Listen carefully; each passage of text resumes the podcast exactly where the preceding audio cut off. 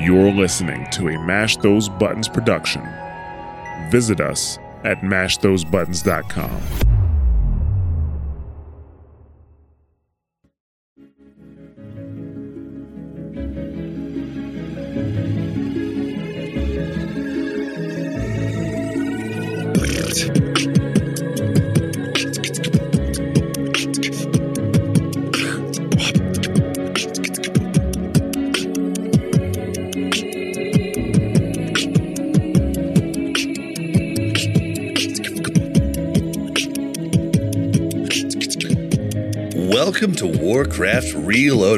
podcast brought to you by Mash Those Buttons, covering World of Warcraft Classic and its community.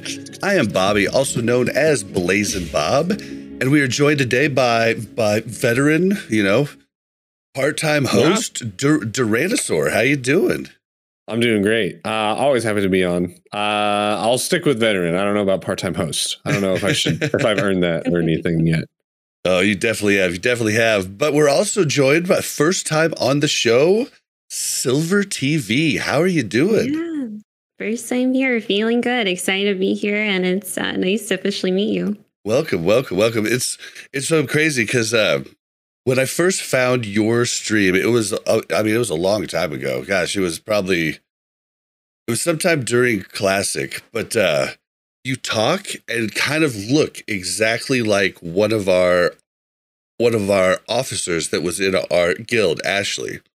Um, and so like you might be from like the same area of Canada or something, like because the ac- the ac- the accents are very very similar. It's pretty funny. funny.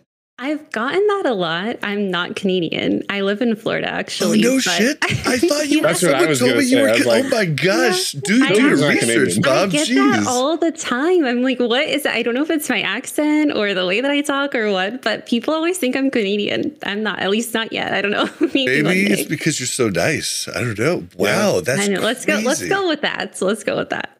Oh my gosh, that's so hilarious. I am so sorry. I just, I guess I never looked into it. I just was like, oh my God, she sounds just like Ashley. and no, so, yeah, it's okay. I mean, Florida is such a mix of people from everywhere. I feel like we don't really have a regional dialect, so it just kind of sounds like everything Kinda- at once. So you got to pick but up a lot of different ones. Okay, okay. yeah, Well, my bad. So you, so you, so you two do know each other then? yeah, oh, Silver and I. Yeah. Yeah, Oh, yeah. for sure. Yeah, so we've uh, played together a lot in the past through classic community and hardcore and all of that stuff. I've I feel like I've known Duran pretty much as long as I've been streaming. That's awesome. That's awesome. Duran was one of our first guests. Uh, we first had Salve Dally, then Melderon, Willie, and Def Camp, and then I think Duran was the next. So yeah, it's crazy, crazy. All right, well, let's let's get into the show. So first off, I I, I like to remind everybody that we stream on Twitch. It's twitch.tv slash blazing bob. That's B L A Z Z I N B O B. I also want to want to mention we have a new Patreon. We just started it last week. We have three Patreons now, so we're getting there. Um, it uh, goes by th- by th- by three tiers. One, the first is deep is D DPS, and that's just if you want to help us out and you know give us a coffee, you know, each episode, you know, and uh, or for me something else. And then the next tier is is healer, and that's uh, that tier gets you the raw audio hours after we record live, so you don't have to wait until Monday. Then the the the last tier is tank. Tank, you will get your name read at the top of every episode, and it's a huge commitment. Uh, but we do have, well, here, just because he's our first Andre Gall, thank you for being our our our first D, DPS Patreon. Thank you so much. You started the ball rolling, and then we do have one tank, and that is Ryan McNerney. Thank you so much for your pledge. It's going to help us out a lot, and uh, yeah, that's uh, patreon.com slash Warcraft Reloaded. I'm done talking about it because it weirds me out. So Ev- you guys were asking for us to have a Patreon, so we have it now, and yeah, hopefully It doesn't make me too nervous, but it does make me nervous. I'm just letting you know. oh, because you know, once you get paid, it's, It's like good. a job. You know, like I don't yeah, know. it's growth. Yeah, yeah, yeah, and it definitely helps because just allows us to do more things and maybe branch out, make different types of content in the future. So, thank you so much. Next off, uh, okay, so the show for today, I'm going to read one email. We had a few, but uh, just I'm just going to read one. Then we're going to go over what we have have been doing lately in WoW. We'll talk about all of our like where we're at in raid progression and like how how how raids going. Um, and then we're going to move on to the news. There's a good amount of news, uh, not a ton, but a good um, but a good amount. We're going to talk about it. Uh, we're going to get Durata sort of up to update us on season of mastery, you know, to top of the news, and then at the end of the show, like we do with new with new guests, we're going to get to know Silver and uh, do our normal new guest interview. So strap in, guys. Let's get it going. Oh, and I also should mention I mentioned it in pre-show.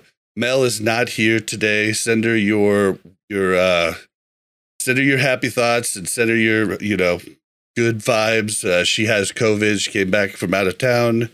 Didn't feel real good. She has, has COVID. It's kind of hit or miss, but about an hour before the show, she was like, "There's no way I can do it today." So hopefully she feels she feels better tonight. But uh, send her some get some get well wishes. Yeah, absolutely. All right, I'm going to read this email and bear with me because smooth brain, I don't read so well. So, hey, hey there, Bob and Mel and Deserter Yip, my my second favorite now. Lol. I am a a very casual player who just loves to listen to the podcast. I work around 55 hours a week making custom cabinets here in KCMO. AC. Go Chiefs! I enjoy listening to your show every week and have just started looking into your Twitch streams and other things. I love everyone's energy on the podcast. Makes me feel like you all have very strong opinions on what you love. I currently am am in a leveling guild on on Westfall, and I am looking forward to Wrath most. I have I have listened to your podcast on Spotify from episode one to 101, then backwards to one again. Interesting. Uh, it's interesting how many of your up your opinions over time have changed on different subjects, like like Bob's view on RDF. My personal opinion on RDF is I wish they would bring it out server wide and if you have to, after 15 minutes, can branch to one or two servers, however, they need to be the same servers every time. That way you can wisp or still tell you can you can whisper or still tell others other servers about bad players. I I love the RRDF because I hate quests and just like to to dungeon grind all my characters get the good dungeon gear and PvP with with them in the later level of the tiers. Also, being able to grind dungeon after after, after dungeon helps me as a dad with an an 11 month old son and wife who enjoys my time as well. I hope you all have an um an amazing week at Raid and look forward to everything that you're doing in WoW TBCC. With much love, keep on, keep on, keep it on. Uh, uh gold currently all, all, all alliance due to IRL Friends Choice Westfall. For the Horde. Oh, that was a mouthful. Oh my gosh, I did not expect it was going to be. I don't normally read these. I make Mel do them. So, or Yeah. yep. So, uh, yeah. uh, but yeah, okay. So the thing I pulled out of that is the changing of up of uh of opinions, and I don't know if that's a dig or if that's a pro. But for me, I think that's a pro. I feel like I that's a so. good thing. Yeah. I think it's a pro. I think that that's one of the things I like most about you guys um, and some of the other classic WoW podcasts that I listen to is that a lot of the times you'll have someone on who's passionate and in on the opposite end of the spectrum as you guys, and you'll come away from that conversation going, "Well, you know what? Maybe I think differently now." And I think that that's a very mature way of going about it. I mean, I just think it it like goes back to the thing that I say all of the time. Once you think you know everything, you've lost. Like, and that goes for anything in life. But I know this is up, this is up, this is up opinions, and it doesn't really truly apply to like that exact statement. But still, being able to change your opinion, I think, is a good thing if you really get a good argument. Yeah. everybody's had that one friend that you can argue with and give them good points, and you even see it in their head. They know it's a good point, and they still stick to it. They won't ever change. Yeah. That's yeah, that's a tough one. I yeah, I I mean I've had a very similar experience even recently with like chatting with people about Season of Mastery and and what they did with that game because I was such a like a diehard vanilla servers should stay vanilla Mhm. and after talking with a few people about like you know how you're probably going to get the most people back onto fresh vanilla servers and sort of what you need to do to like lower that bar or barrier to entry. Now i'm sort of like okay so maybe maybe the like increased leveling speed is good. Maybe having professions proc extra consumables in vanilla is good. Like maybe these things are actually something that i should be like rooting for instead of dismissing because it might help like the community as a whole and that's like a positive thing so Yeah, yeah. I was kind of like, oh, sorry. Go ahead. I was just going to say the conversation has definitely shifted from no changes to some changes, but what do those changes look like and what's going to be best for the game? And that's definitely an ongoing conversation and subjective, right, for what you think would be best. So having those conversations is really helpful to understand different points of view. And there's so many strong opinions in the classic community. And I think just opening up your mind and really listening to someone else's point, you know, instead of just waiting for you to make your point, you know, can help us all. You know, it, it could be good for us all. But uh, thank you so much for your your ride in and glad you are part of Chiefs Kingdom. Go Chiefs. So uh all right, let's let's move on to what have you guys been doing in WoW lately? Like, are you guys in beta? i am yeah I'm not yet. So I've been just doing all the things in TBC to get ready for Wrath. Which is what I was doing, and I got in just on Wednesday. I think it was Wednesday. Yes, yes. How's it been so far? Uh, overwhelming. Uh, just because I am an add-on freak, and like Oh, not man. like just not having a bag add-on. Like, like oh man It's Yeah. it's horrible. I got it there with, with with my warrior, and I'm like, I don't. I okay. I have three different gear sets. I need to switch between. How do I find all this gear in my bag? And I had to make a bag just for gear. And then I'm looking at. it, I'm like, wait, did I have boots for my tank set? I don't. Uh, or was I using PvP? It was horrible. Yeah. Oh man, I didn't even think about people with multiple gear sets. I just know I loaded into the beta and I've never played Wrath ever in my life. And so I immediately get to Northrend and I'm like, all right, it's question time. And I go and accept the first quest and I open up my map and I'm like, there's, I have no idea. So, like every single quest that I've done in Wrath, which has been a lot, I have to read the quest text, which is kind of a cool thing. thing. It's Um, questing yeah. without assistance, I feel like would be so difficult. I saw somebody playing, and the quest text said, "Return to me once you finish this," and he's like, "Where the heck is me? I don't remember know. where I picked up this quest." it's it's hilarious, and I'm like, wait, okay, where's this? Where's this village? And I'm like, I I was in uh I was in Borean Tundra, and they said go to this village, and the and the village is just right there by the town. But I went all the way out into the wilderness, and I'm like, I don't Oh, see any. And I'm like opening up the map to see where, where I could see this village at because it's not marked on the map, and I was just like, Yeah. oh, it's back thing. down here. I don't know how many people realize this, but throughout like vanilla TBC and now that I now and I've found it in Wrath, there's a lot of things they don't put on the map.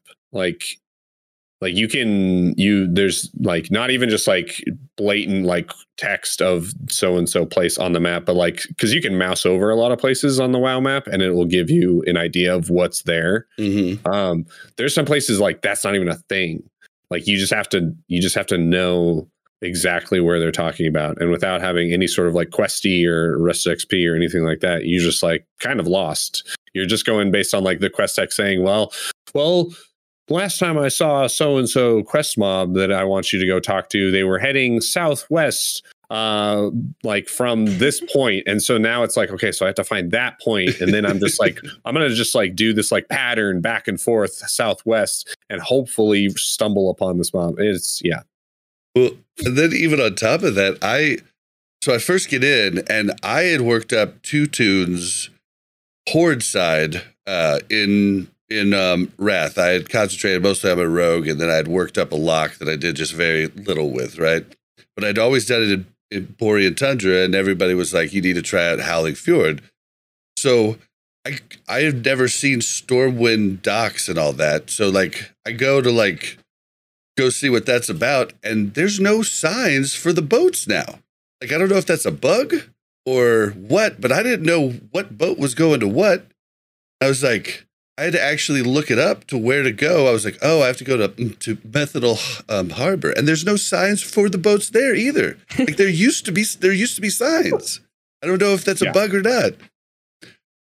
But yeah, that drove me nuts. Sounds stressful. Yeah. but what have you been doing in tbc silver because i still yeah, like yeah, that's what I there's want to still know. plenty of stuff to do in TBC. Like I feel like I've probably still been doing more TBC stuff than Wrath. So I'm curious what you've been up to. I mean, the list is never ending. I am still working on getting some gear from Sunwell and kind of rounding out some parses on my main tune. They enabled PvE to PvP server transfers, which also allowed me to move some characters that I hadn't been playing this basically since the beginning of TBC over to my main servers. So I've been trying to get those tunes caught up.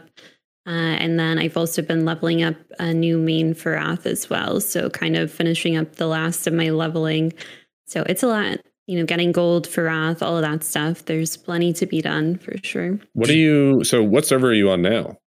So I have most of my tunes are on Faerlina on the Horde side, and then I have Oh. my one warrior that's on the Alliance over on Benediction. So I have Oh, yeah. four seventies is where I'm at right now, going into Wrath. Yeah, because you because you are in uh, Def Camp or Def Camp and Melderon's. They were in your guild, but now Yeah, yeah. now so they're I've, not. right, yeah. I've been in their guild, and then uh, last week Mel retired. I think he was on the podcast talking Yeah. about that a little bit. So we're kind of transitioning over now. A lot of the same group of people is still going to be playing together under a new guild tag, but yeah, I've been playing with them for the last few months. I may or may not have been trying to poach some people. I'm kidding. is I'm that where you play too? Yeah, yeah, yeah. Where are you guys at? Uh, we're on benediction and ale uh, has one tune that's like a uh, social tune in our guild so i've been like hey uh, you know if it doesn't work out you know you can always Uh-huh. come alliance Mm. side True, true. We're keeping him for now. he's pretty he's pretty zug zug so i don't you know it's, it's, it's more of a joke trying to get him to come over but uh yeah you know we'll see we'll see as long as you know as long as i get to play with him sometimes it's okay but uh do you, do you do a lot of uh is it all guild raids or do you do because i do a guild raid with my main and then i do a lot of gdkps with my alts Yeah, I primarily have been doing guild raids on my main tune, but I have been getting into GDKPs as I can. The hardship with getting into GDKPs is if you're a fresh 70, you know, you need to have the Love resources or the connections, I guess, to get into those runs in the first place. And so I've definitely had quite an experience trying to get caught up on my warrior on benediction because I don't have any of those things. I hit Oh 70 yeah. on this warrior and it's like ideally i would be doing gdkps i don't have a guild on the tune yet but i also don't have the gold for gdkps and no logs so people are like not even letting me in into Karazhan runs yet but Yeah. well I feel like uh, Warrior's probably the hardest one too. Uh, yeah probably no i'd say rogue is the hardest Oh, one that's to get in because yeah. like my warrior is starting to pump now. Like I'm up to like 800 some armor pen, and like I'm really starting to pump. Like it's so even as a buyer going on a lot of these runs, like I'll go to a ZG as a buyer and be the number one DPS. You know, it's just like Well, the nice thing about it, yeah, is you can get caught up super easily on Warrior when it comes to gearing with if you have the professions for it, blacksmithing and engineering, you can really make most of your gear, buy it if you have the gold for it. yeah, especially the good catch up weapons. But with how much are arena points you're getting right to, right now per week, like two weeks of just bad games, and you can mm-hmm. have both both season three weapons, and boom, like that's a huge jump for a for a warrior. So rogue Yeah. is still like. You know, they don't want to take more than one. Like, you're not really doing a whole ton. Like, unless you have glaives and o- o- glaives and or just really geared like you're not really doing a ton as a fresh so rogue's been a little Yeah. rough for me but I uh, forgot about the rogue problem. uh, uh, i can give you the link after this but but benediction has a huge gdkp server where you sign up there uh it's actually really nice like they run about gosh it's like 8 to 12 different runs every day of the week it's crazy a little overwhelming at the start, but whatever. yeah, Um, there's so many people that play there for sure. So you've been just basically, so you've just been like, if you're not doing GDKPs for for cash to get cash, what have you been doing for cash? You've been doing dailies and stuff like that. Yeah, dailies and stuff like that. And then navigating the few and far between mean spec, off spec runs for the most part for gear on the tunes outside of the guild, which I feel like is kind of an ethical way of trying to get gear. It can be difficult, especially at the end of TBC, because the quality of the mean spec, off spec runs can vary quite a bit. But that's kind of what I've been having, or SR, you know, things like that. But Well, it's I've been, been, good. yeah, I've been doing SR runs, but I've just recently had enough gear to where they'll take my my warrior, like because most of the SR runs do a gear check in the middle of Shat before you get to go. And so I've just recently been able to get in those. And those are nice, but at the same time, you don't get paid at the end, too. So I don't know. I kind of Yeah. go with whatever I could find, really, because on both. The bonfires are good right now if you haven't done those. So if you do them at max level, it's about I think 600 gold. If you just run around and touch all those bonfires on a max level tune, then do that on all of them. Adds up. Oh yeah. Well, if you do just out, just Outland, I think it's like, I think it's like three hundred gold per, and then like you get less gold. I think in the old world. I'm not sure. I can't. I can't remember. I remember doing all the Outland ones the last time because it was just so fast to fly to each of them and just do it really quick. But yeah, I didn't get all of the Azeroth ones done. I got close to all of them done, but then it ended before I like I didn't know it was going to end. yeah. Um, what else have you been doing? Uh, TBC side, Duranasaur. Um, rating full time. Um, our guild this week. I was on the bench this week, um, just like normal bench rotation. Uh, but our guild is committed to speedrunning Sunwell every single reset for the rest of TBC. We've just basically said, hey, we know that you guys have money. Uh, like the gold to to use and all the consumes you need to be using. Why don't we just speedrun every week? So this past week, they actually got the 17th fastest run uh, on NA. So Wow. they're pumping. I was super bummed I wasn't there. I was in the middle of like a four and a half hour Sunwell Plateau GDKP that was not going well. Um, but it's cool. They're like that's a fun thing to do. I love speedrunning, so I'm excited. Next week I'll be in, um, and we'll just keep doing that. And then I do some GDKPs. I'm gearing up a second hunter. Um, I spent like 15k gold uh, buying some gear on it earlier this week, and I still have probably more gold than I need to spend.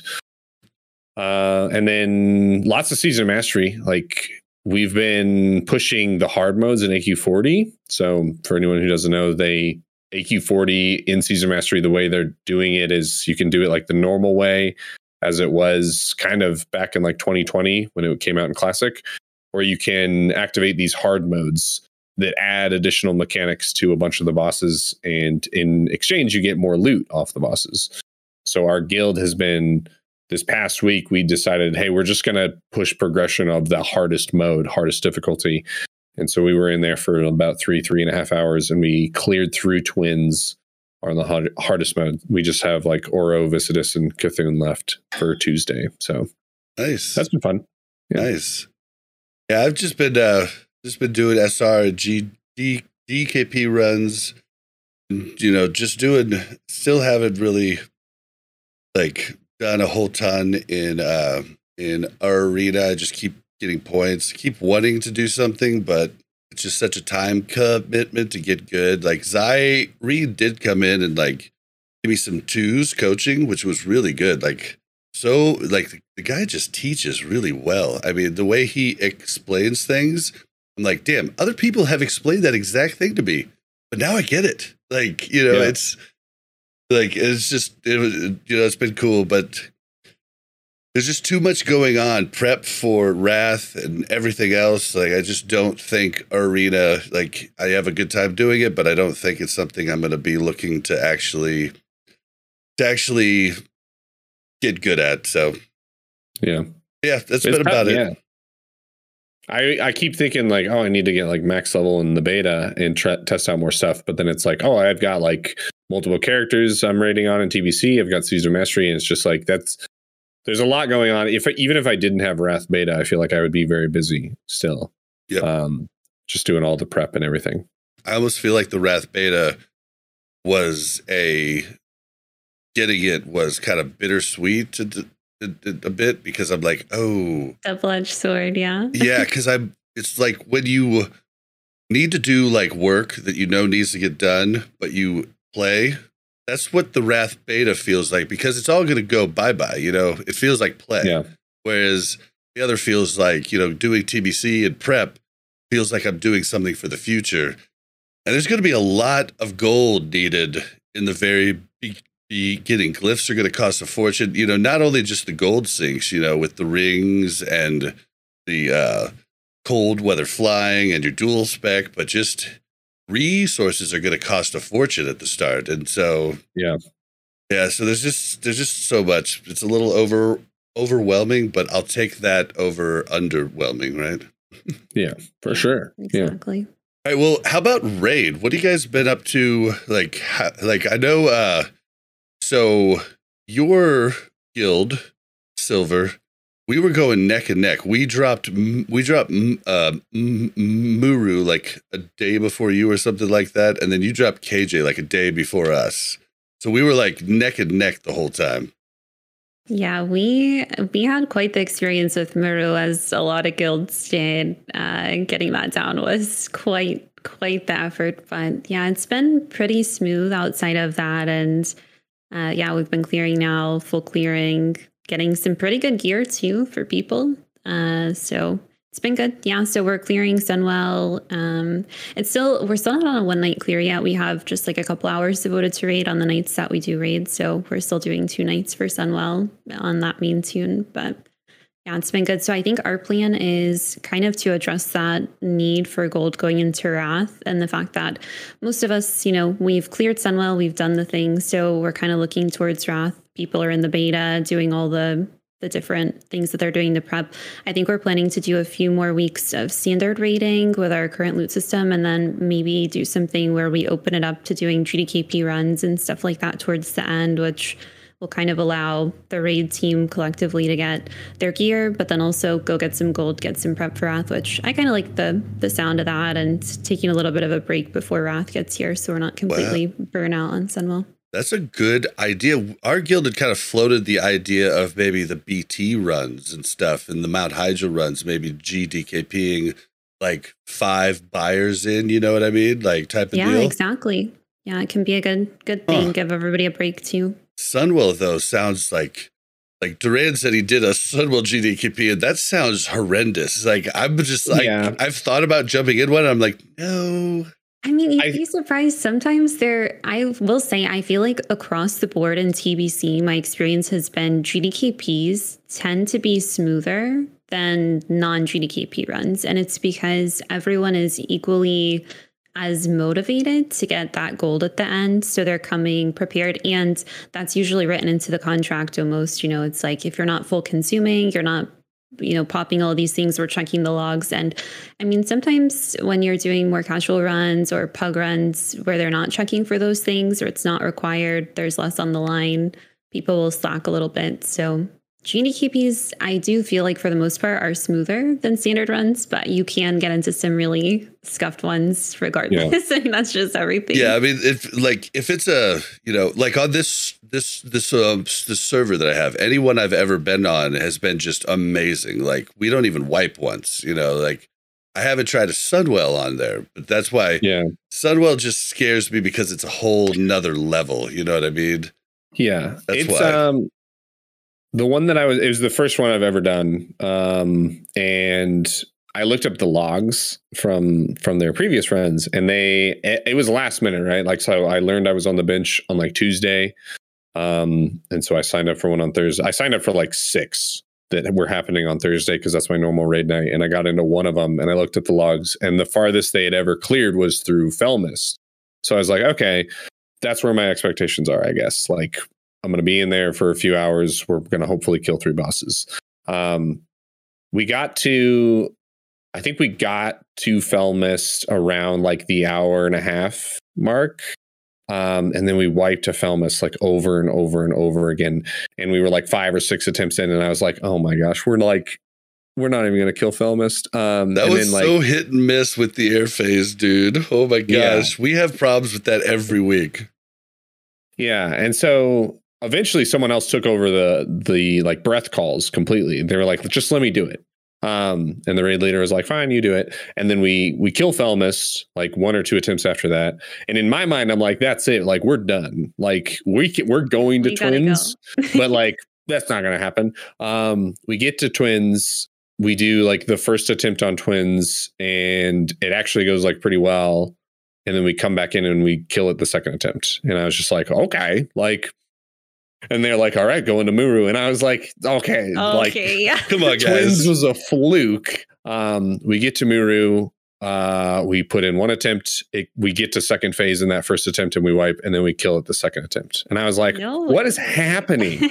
like, I don't know. And then we got we went to KJ. We wiped like three times, and at that point, we were like at the four hour mark, and the raid leader was like, "I can't. We can't go any longer." So, um, what so it ended up being decent. Up being? Um, I ended up making like 3k gold from that, which Not is okay. Bad. I was I was kind of doing the math because I was like 3k gold and like four four and a half hours. That's okay right. compared to like I'll do like a BT that's like two hours or less and can make you know on, make on average like 2k gold. So it's like or like a ZG that's like you know about an hour long and you make about 780 8 50, you know, type yeah, of deal. Yeah. It's yeah. And like the amount of consumes I spent in that Sunwell was pretty gross too. But um yeah, there's also always the chance that yeah, there's the chance that like like there was gear that dropped that I bid on, and it's like if I had gotten it for the right price, then like that's that's loot. That's good. So um but yeah, I I don't know. Sunwell GDKPs still scare me. But but but you are in you are in a guild now though, right? Like you do oh, guild. Oh yeah, yeah. I was I was just benched this week. I've been trying to find because I have a pretty geared enhancement shaman, so I was trying to find Sunwell GDKPs on that character for a long time. And what I came to realize was that a lot of like the allure of enhancement shaman has kind of gone away after like going into Sunwell. Like there instead of guilds wanting to bring like two or three enhancement shamans. There's guilds that are bringing like one enhancement shaman. Um, yeah, and so. and and four resto shamans and yes. no elemental shamans and yeah, yeah, yeah. But for us, um, the last week you heard on the pod, like we thought we were the baddest guild ever. We went through just we we like one shot twins we one shot Brutallus we we uh we we one shot mm, uh, mm, uh, M'uru. We dropped kj for the first time in three attempts and we ended in two and a half hours. We were like oh we're badass. But and we went into this week oh no. and we wiped a ton a, a bunch of i don't think we one shot one boss. We might have one shot Brutallus. I can't I can't remember, but it was a pain. Twins bugged out and got our our our tanks like a good three different attempts. I think even the attempt that we beat them on, they got our tanks once, and we were able to like recover. Like it's just like that fight is so buggy with giving the tanks the uh, the conflag. yeah conflag. Yeah, yeah. It's and the worst. and then like uh but we still ended up one one nighting it killing kj on the final attempt. Guys this is the last attempt and we ended It's up always the dropping last him. attempt. yep.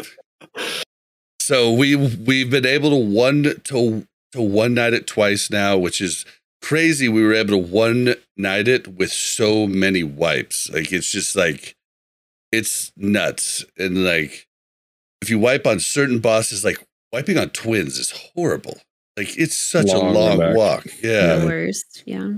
but we're feeling pretty good about it. We did go in and then we did like a crazy alt run uh, of BT and Mount Hyjal, and I got to take my warrior all through BT, um, and then uh, I did have to take my lock to Mount Hyjal for the first three bosses, but I got to come in for the last two to get my to grab to grab my tier.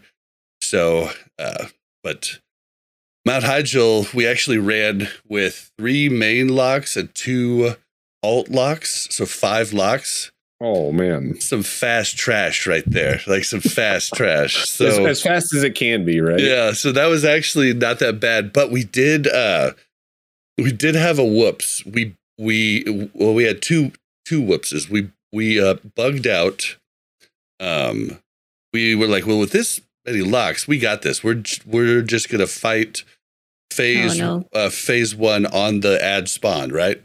Oh yeah. No. Well, That gets- yeah. on the on the it was the seventh or the eighth spawn we had a few deaths and then we just started to kind of pull back we feared one of the mobs so that everybody could run back and then when that when we killed that mob it bugged out we were like oh man so we're like okay well we're just gonna do this the the normal spot and then we were good from that point but then on the uh what's the boss that uh that's that uh not stuns casters but uh silences casters He's a big old dude got a big tail four legs on the ground two arms what's his name The is like the fourth boss. i think it's the i, th- I think Is yeah Azgalor? I don't Yeah. know. Yeah, I think so. yeah yeah i Yeah, I think know so what you're talking about. You- Yeah. I don't know its name. Yeah. so we're on that bus, and we uh we we start to wipe but like he's close we're like oh yeah we got this and then all of a sudden everybody's just dying and i'm over where the like we pull him in front of the gate so i'm dead where all the the the uh the melee died so i couldn't really see what was going on but i believe only one paladin and one hunter was still up when he died we're like oh thank god because we were not gonna do that again like Not even close. oh man so but That's yeah like the worst. Yeah, Hyjal is so punishing. Yep. But everything else went went good. So uh yeah, so raid went pretty good. I think uh I think that's if anybody else wants to say anything about their oh how how was it without without Melderon and Def Camp? You guys uh you guys good? Yeah, I, I mean, raid raid went just about like it normally does, but of course, everybody missed them. You can feel their absence for sure, not being there. But we picked up a couple of people in their spots and kind of just you know are trying to push forward. And Well, and Mhm. neither of them were the raid leader, right? Like that would be losing that would have been a lot correct, like yeah, the same person is still raid leading that was raid leading before. So Yeah, like I heard, like Melderon said, he was more behind the scenes, like doing a lot of other types of work. So well, that's good. Yeah. That's good. I'm, I'm, I'm sure they'll be happy to hear that you know you guys are still good. So awesome. All right, well, let's move into.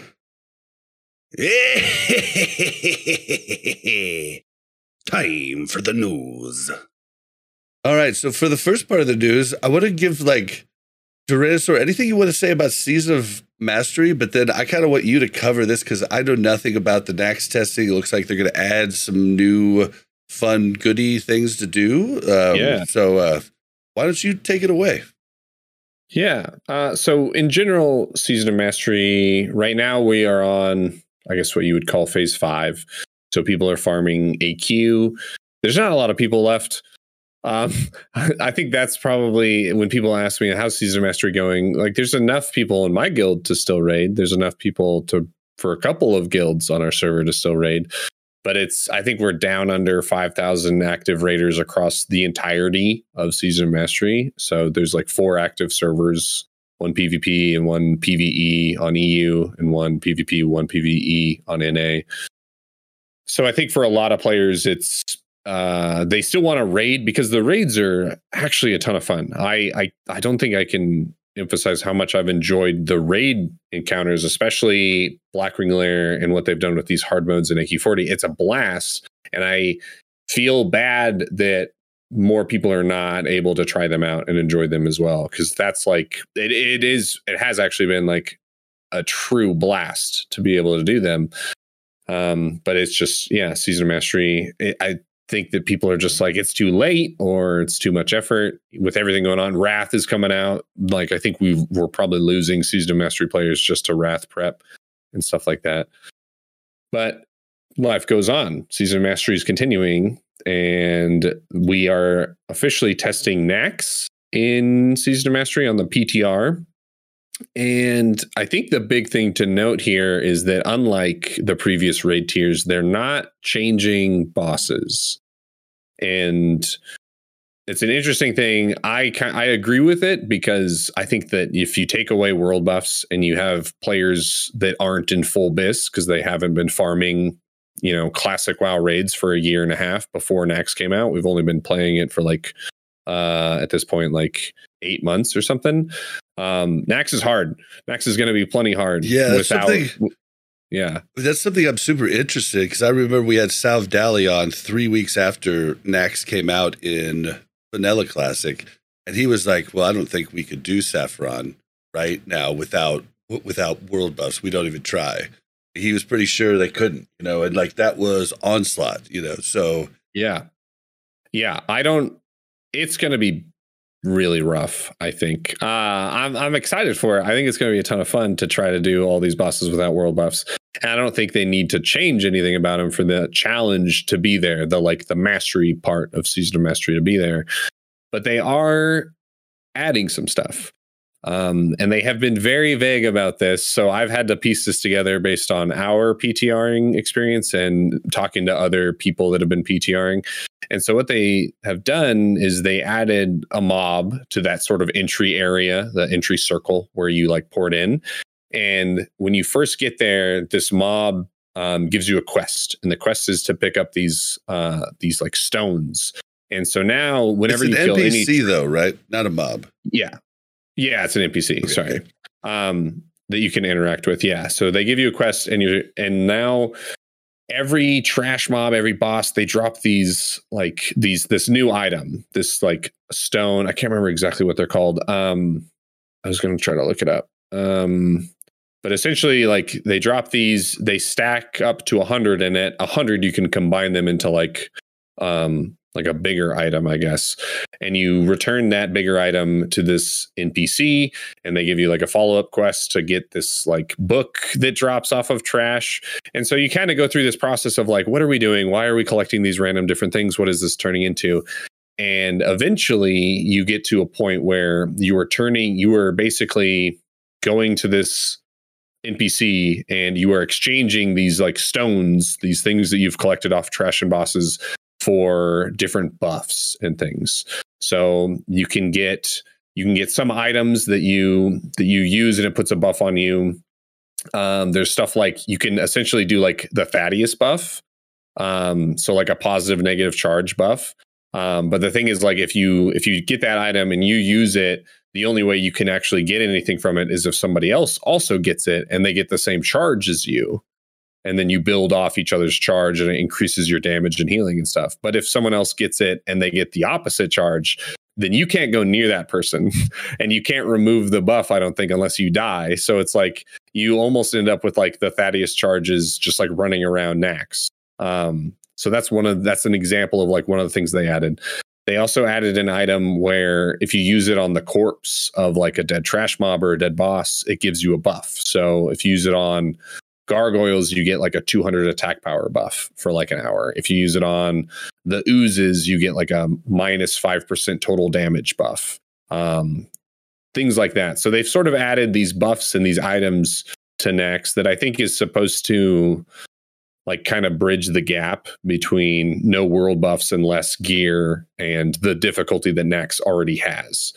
So, So, you kind of pick been- and choose what you use the buffs on and stuff, basically. Yeah, yeah. So it's been eventually someone's gonna have like figured out every single little buff that you get from every little thing and and how to min max it and stuff like that. But for now, it's been fun um, chatting what- with different people and testing them. Will they though? That's the whole thing. Like Ironforge.pro doesn't say like there's still there's only like eight thousand raiders left, right? It's not Uh, that huge pool of Yeah, of of of mines on it anymore. So it might actually be a really fun time because of less population, because it will Oh, be yeah. figured out less quickly. Maybe I don't, I don't know. I'm just kind of throwing Yeah. that out there. Oh, I totally agree. I think I think that Nax is going to be it's going to be a ton of fun with these. Like, I, I'm not sure if I like these added buff things because to me, it's like you are then sort of re-adding a world buff element to Nax. But you like Um, but you like world buffs. I know I like world buffs, but my thought with this Nax was it's just going to be like it's going to be super hard. Like we're going to have to do this bare bones, no world buffs with less gear, and it's just going to be it's going to be the most challenging vanilla rating I've ever done. And then we get into the PTR, and it's like, well, here's the, they're just like tossing buffs and consumables at us, and it's like, well, okay, well, like we'll see, we'll see what it's like. Uh, Didn't you recently I- have a YouTube video you put out? You've been putting out a bunch of new stuff on on uh, YouTube. I mean, you've got your newscast thing, which is hilarious, which cracks me up. It's great. It's like you do a lot of work on it, production value. I love it. Uh, but you did something recently on Season of Mastery. I haven't got to watch it yet, but yeah, yeah. does so it I pertain to like kind of what We- we're talking about? kind of um we talked a little bit about Nax. i i got so t mugsy uh he is the gm of polar which is the top guild on Jom Gabbar probably the top guild in all of season of mastery. They were the first guild to full clear aq40 on the hardest mode. Um they are they are been like doing a ton of ptring on Nax. so i got him on and i had Barrick tv who is in the top guild on shadow strike so the other the pve na server. Um, so I had them on and we did like a whole recap of SOM from like the beginning to where we are now. And we talked some about Nax. Um, and that's actually when you mentioned earlier, like having an open mind and being willing to have like your opinions changed. I I did a video not too long ago talking about how I I wish that Blizzard and the classic team would learn from classics from private servers and like continue pushing towards that original vanilla like almost no changes thing I did watch Um, that. I did watch that video. yeah. And after our conversation that we had about Season Mastery that we had yesterday, now I my opinion, I think it, it's not different, but I'm very much open to the idea that with future vanilla seasons, whatever they decide to do, um, maybe it is a good idea that they have a lot more changes and they they mix things up, right? Like um, T Mugsy made a just a really good point that if you if they actually want to get a lot of players that are in the classic WoW space to try future vanilla servers, it's not going to work if they just give us the same thing over and over again. Um, they're and- much more likely to get players if they mess around with it and they and they try new things because people want new things. Well, and this is what I've I've talked to this about a, with a few different like hardcore private server players, and I don't know that Season of Mastery was really that much of a failure. I mean, it was huge when it first came out, and but that's what the private server crowd chases. Like back when private servers were the only thing, you're getting a lot of people that probably didn't prefer the the like hardcore, you know, the very uh very loud minority on the private servers that you know want certain like certain things like they just chase fresh like private servers rarely lasted after like even into aq like they want fresh they want a world that's vibrant with a ton of different people you know, running all over the place. And I mean, that's what they chase, you know? So I, and I mean, honestly, like Season of Mastery for me was just the hardcore scene. You guys both did hard, like hardcore. I, I Yeah. did it too, but I unfortunately didn't know that I was going to love it as much as I did. And I started three weeks late and then got into the, what is Wiki call it? The zone, the Phantom Zone. What, what's, do you call it? Oh, the Shadow Zone. Shadow- yeah, Yeah. yeah. Where I died at level like I don't know, level 30 something, and then like died like each time closer till I finally died at level eight. And I was like, okay, I'm gonna get this done. We're gonna do it slowly. And so I finally did get it done. But yeah, like you guys were both in the raid though, right? You guys like Yeah. killed Rag. Mhm. Oh man. Yeah. I yeah, it's interesting because I wonder if you like I don't know if there's a way to go back and look at the numbers for season mastery, but I it was it felt very very popular from a hardcore standpoint. Absolutely. Oh, we it's had huge. we had like six leveling guilds that were full. Um shout out to and- Bravo. Bravo Bears. Um so Best it- yeah, tabard of all. yeah, Stand for by that. Pink. Wait, which one were you in, Silver?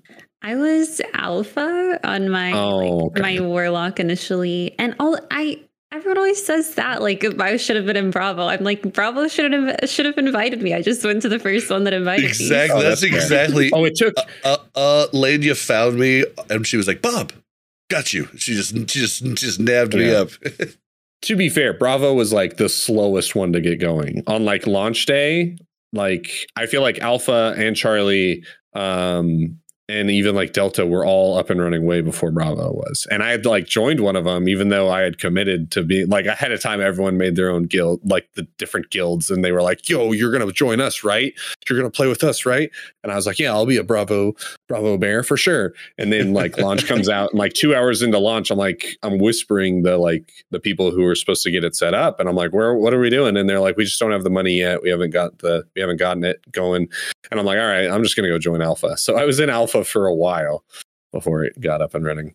But yeah, like I don't know, it's I I don't think that Season Mastery like failed or anything. I think that it came out at a rough time and that they over time they lowered the barriers to entry, right? They made it more and more accessible to the average player, but the I don't think the average classic WoW player even necessarily knew they were doing that or had like at that point had the drive to do it. Because by the time BWL came out it was like okay we're going to make leveling even faster.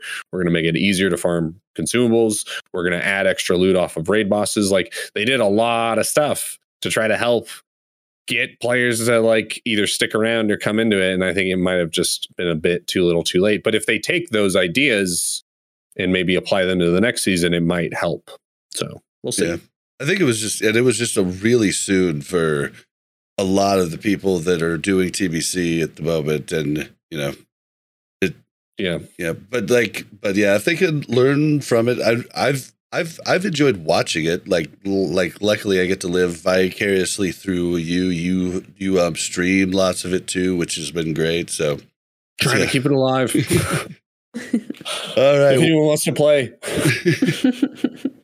Uh, I'm I'm still in hardcore elite. Just haven't done anything with my two characters that are in there. But yeah, I don't know how you guys did dungeons because like it was enough just just like working up, and then the thought of going into five five man dungeons after watching so many weeks of uh, Fs and and chat, like it was. I was just too- there like there was too much fear there. Like I just couldn't do it. I think it helped that a lot of us had those experiences from before because, like, Duran and I had both been playing hardcore for years at that point, and so a lot of us were able to group with people that we knew and we had navigated, you know, doing our first dungeons. Because I feel like there's always been a misconception that dungeons are more lethal than the open world, but in actuality, I feel like less people die in dungeons. Of course, they're memorable deaths when they do happen. And we all know I have had my struggles in stockades, which we're not going to talk about tonight. but uh, outside of, of those situations, a lot of times when you go into dungeons, it's very strategic. You're going in with a team of people that you can trust, and everyone's taking it so seriously. Um, and then if you have the luxury of being a DPS in those groups, your your life is a little less compromised, which felt kind of good for me going in as a warlock this time around because in the past I'd been, you know, tanking on a rep paladin and doing all these things where I'm like, oh, I probably shouldn't be doing this. So that was one yeah. of the coolest things about uh, the the the hardcore challenge in Season of Mastery is every dungeon group that I got in was just I mean, just unbelievable. Like just nice people, helpful people, talkative people. We're always in Discord like working together. I mean, it was fantastic grouping. Like the best pugs I could have ever possibly thought to have had. I mean, and then like I remember we did uh we did Maraudon once, right?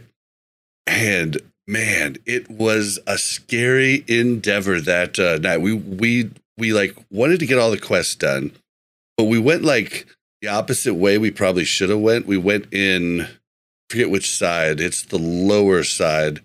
So we ended up having to work our way back. Uh, but then we missed one of the uh, the, the, the guys, the little inv- invisible guys. Yeah, you gotta get like four or five of them.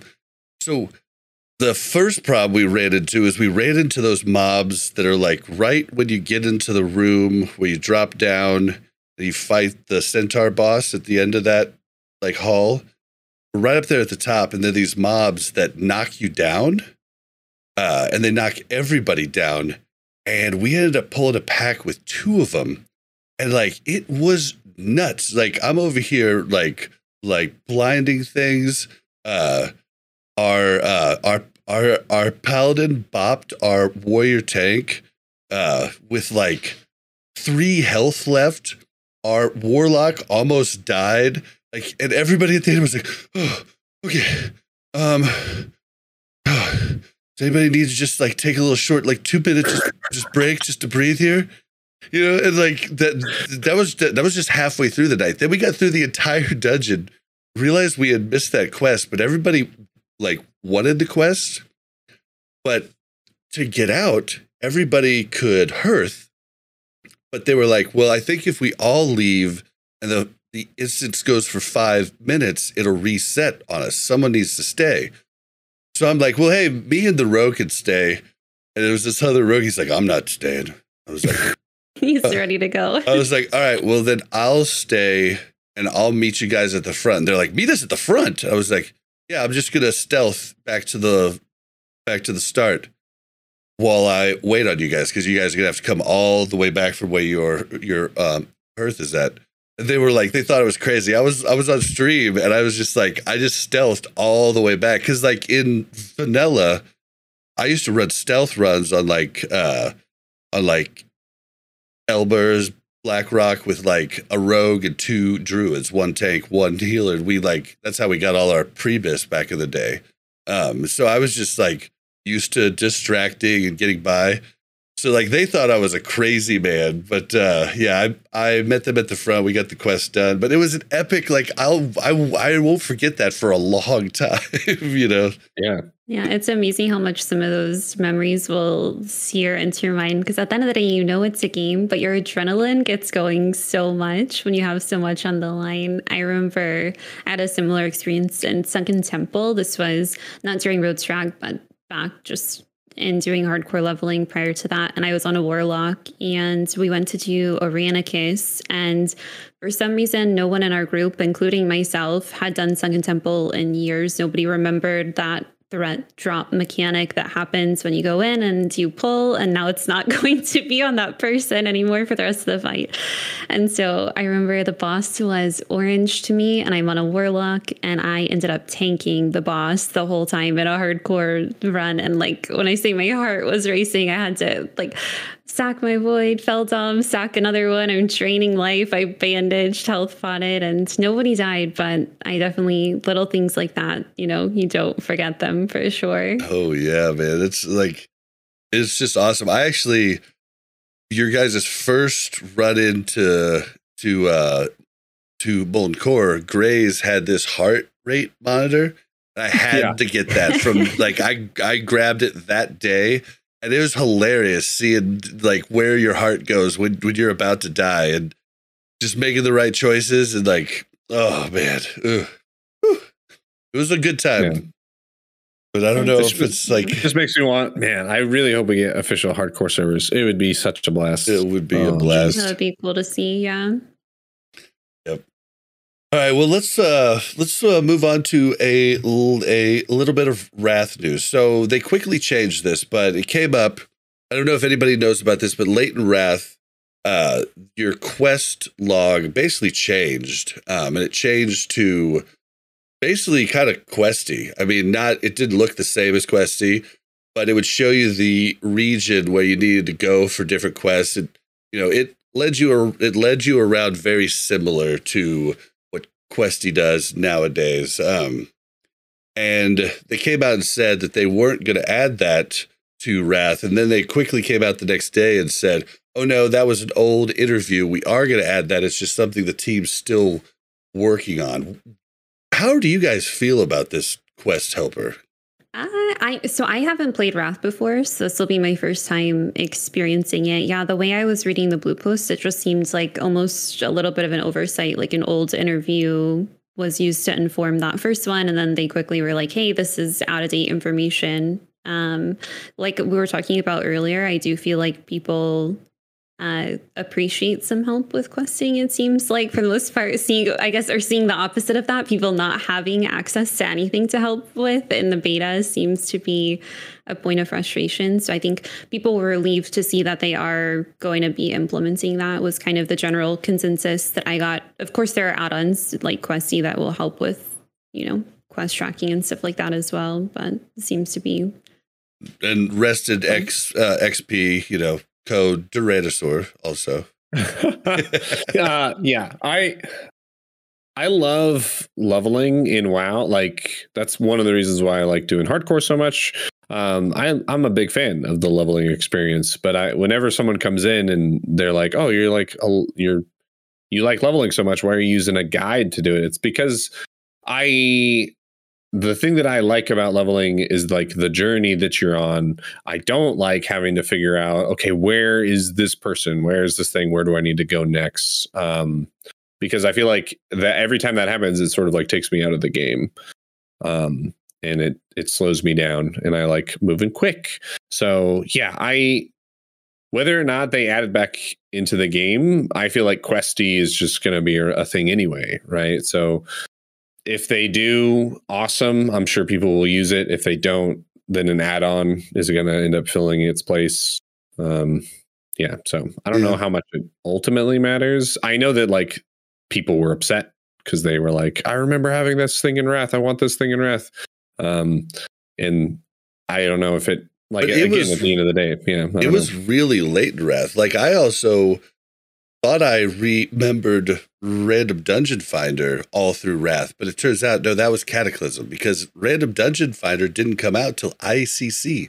Like, like, and I like it. Like, it, I just found that out by going through the patch notes for a show we did not too long ago. Wrath changes nobody's talking about, like with uh Wiki and uh and Hamster uh Hamster Wheel. It was just fun to go through and see all the changes that are like, whoa that's a big change, but you know, you just don't you just don't think about it. I saw that and I was like, oh wow, huh? thought Random Dungeon Finder was in so much earlier, but I guess where I'm at from this point is so I'm a strong proponent of I like people to have the game that they want to have. And I know I do believe that the strong majority wants a quest helper type of thing. I mean, just look at the downloads of Questie and that'll tell you, you know, what you need to know. But at the same time, easy as heck to just have it be on a a toggle where you can toggle it on or off, you know, and then people can do what they want to do. And I think that's I think that's a cool thing. Okay. And so I think that should be if we do go on to a cataclysm or something like that, please do that for trans for for uh transmog. I'd like to enjoy transmog in town, but I don't want to out in the world. Like I want to see people's actual gear. If they add the new the new graphics, just make it so you can toggle it. Like like there's tons of of retro games that come out that are like that will let you toggle between the old graphics and the new. And I mean, just let us do that. And I think you make a lot of people happy, make it client side. But that's kind of how I feel about that. I, I, I do wish it was in for testing in the Wrath beta at the moment without add ons because I'm dying. Yeah. I'm having I'm like five or six hours per level right now. It's slow. Well, and I and I feel like in Wrath by Wrath time, I mean, we had like uh, I forget what it was called. Now the name of it is like a uh, a service that actually like backs your desk your desktop up in the cloud. I forget the name, but it was the name of an add-on.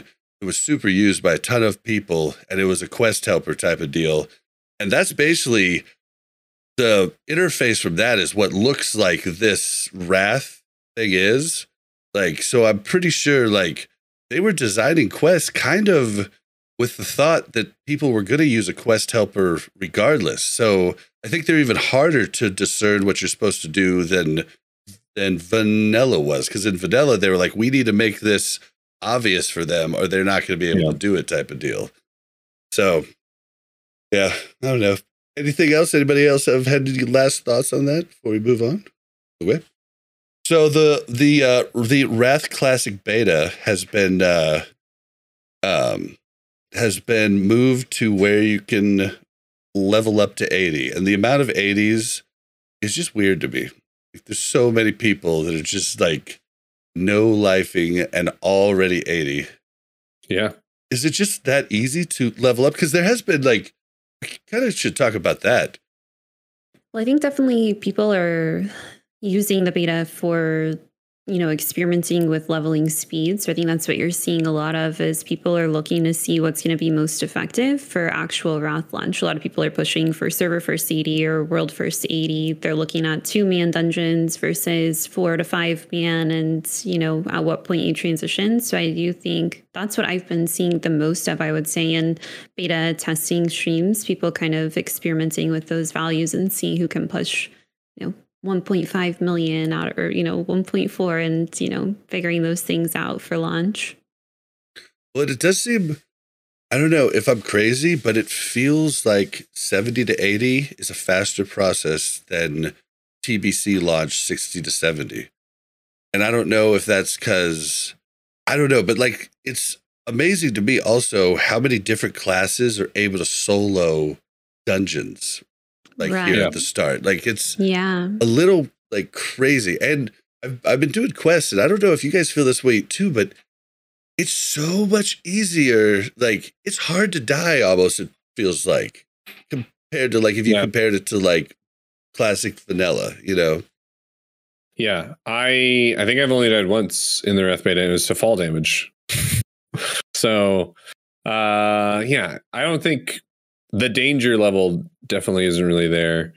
Um it's tough. I don't it's it's hard for me to judge because I don't really know how fast it's supposed to feel, but like for TBC, we did a dungeon cleave group and like it took us like two or three days. Yeah, we did um, it in us- three days too. Yeah, of playing like pretty ridiculous hours. Ridiculous hours. I could see based on what people are doing right now in the beta, like there's probably going to be like there's probably going to be a lot of people that are 80 in one play session, like 24 to 30 hours. Um, which I know like Progress did that, right? When TBC came out, Progress did all the stuff they did. And it was like less than 24 hours after it came out, they had actually full cleared like the 25 mans and stuff. But that was them doing, you know, going above and beyond. I'm saying like the average like degenerate player who's like fine with playing like 24 hours is probably going to get very close if not hit 80 like when wrath comes out which seems very fast Yeah, I've it seen. seems faster than I expected to. Again, I'm not in the beta to test it myself, but just hearing conversations initially, it seemed like it would be a bit slower than TBC was the impression that I was getting. And then to see people blasting through it so quickly has been interesting to say the least. Yeah, it's been interesting too because it seems like private servers got less and less accurate as the expansions went on, like type of deal. Like we we had found some things that were a little off, you know, in vanilla, like. But then we went to TBC and there was a lot of things that were off, and now it's like, God, can we even like look at Wrath private servers to even like think about, you know, like what's what? Like, there's so many things that private servers procced different things and proc different moves together that don't happen now and could be bugs early in the beta, but like it's just uh it's definitely interesting and like I've just played a, a little bit and like just messing around with quests. Like I'm almost 71 without even really getting out of like Howling Fjord. Like I'm not even like out of the starting area. Although I have messed around in the dungeon a lot. Like there Yeah. in in Utgard Keep, like seeing if I could solo it, duo it, seeing if we could do the first boss with three people. We haven't been able to do it with just one or with just two. Like, have you tried Yeah. that? Uh, the Utgard Keep stuff. Yeah, I I thi- I put out uh, a video because survival hunters can solo Utgard keep for and get like upwards of like 500k XP an hour, which sounds like a lot, and I thought it was a lot. That's like three hours per level, but then um, I've gotten feedback since I posted that of people saying, well, if you are able to level uh, or if you're able to do quests and stuff without like too much competition, you can level faster than that, which that's going to be a whole nightmare, right? Like depending on what server you're on. If you're on a Faerlina, if you're on a Benediction, Open world. um, yeah, it's it's going to be awful. Um, Just depends on how fast the mobs spawn and stuff. yeah, I guess. yeah. But yeah, we tried two manning um, all the way up to and killing the first boss, like me and a warlock buddy. Um, and it's just like it wasn't worth it because you get like it cuts the XP in half when you add just one more person. So like it was more worth it for me to just stay solo and not even like get all the way to the first boss. Just like be in there for 15 minutes, kill as many mobs as I can, zone out, reset, go back in. Like that was more efficient than going in even with like two or three or four more people and like full clearing. Well, we actually found it to be pretty good. Mel and I doing Prot Warrior, Discipline Priest. Um, but I don't know. I think Prot Warrior might be broke at the moment because the amount Oh, of man. damage I do Yeah. with Revenge, like if it's crazy because it's it's a spec that's just kind of like Fury, uh, Fury tanking in vanilla. Like you're only getting like I don't know what it is, like 18 points in prot, and then you're getting everything else in in arms and getting some stuff in like at the very top in fury, and you're just doing a ton of damage. I mean, Yeah. like there's prot tanks that are going in five man groups, and they end with more DPS than the than the rogue with glaives, and the and rogues now are no longer the rogues Oh, yeah. of TBC. Rogues are an S tier DPS class now, so it's just interesting for me to see. Like, so I don't know, maybe Prot Warrior is different just because I'm doing so much damage to so many mobs, like right up on on me, so I could pull a bunch more with the with the healer. Yeah, could be. I know there's like a video of a prot warrior soloing like essentially the whole dungeon and getting like over 700,000 X, like getting like two hour levels, like soloing Utgard Keep. Was it So Zatar? there's- Uh, maybe. Maybe. Um, he like he like he's using a crazy, like a crazy setup to where uh, he doesn't take damage unless he gets stunned. It's crazy. Yeah.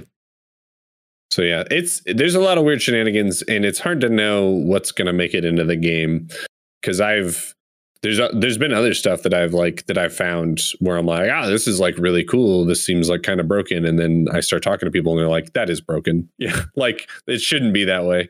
Um, so I don't know. It's to be. It could be that because we're probably going to be in the beta for.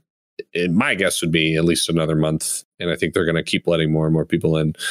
So what we have now could be way different than what we get come actual wrath. I think. I mean, I think what I'm most ex- excited for is the same thing that I loved the last time. Is when we get 80 templates and we can go in and test Nax and test Sarth and text, you know, the other dragon. I always forget his name, but uh yeah, I think that's gonna be cool. And you group up with all the different creators. I remember last time I had the biggest, like the biggest blast was Josh Corbett from Countdown to Classic and Ale and and Mad Season and uh, Willie and we had like one guy that just wasn't a creator and he was like, "Oh, okay, I'm gonna get this out early. I love all your guys' stuff." Like he's just like just freaking out on us. I mean, it was great. It was good Yeah. times. So that's what I'm looking forward to. And also, I I will quest like a madman. Just give me add-ons. Like I just I feel so uncomfortable and out of, especially on the warrior. Like I feel just out of sorts without all my stuff set up correctly. Like I'm probably just gonna switch to rogue until they switch stuff back. But and Silver, I'm assuming you're gonna get in soon. Like you got it right. Hopefully, we'll see. Yeah, you'll, uh, you'll mean- know what I know, I guess. Yeah, it's been it's been really bizarre because I'm friends and family, and that's how I usually get in. I'm usually in like alphas, like, and so it was crazy. Like I wasn't in day one or like even well week one. So they've done this rollout definitely differently than they have in the past. Yeah, it always varies a little bit. I was in TBC beta day one. I got really lucky with that. So waiting a little bit longer this time, but hopefully I'll get in eventually. And in the meantime, like I said, I'm tuning in, seeing what everybody else is seeing. I guess I'll let you guys, you know, figure some things out and I'll soak that in from your streams. And then I'm, you know, getting caught up with TBC stuff still. So it's, I mean, all good.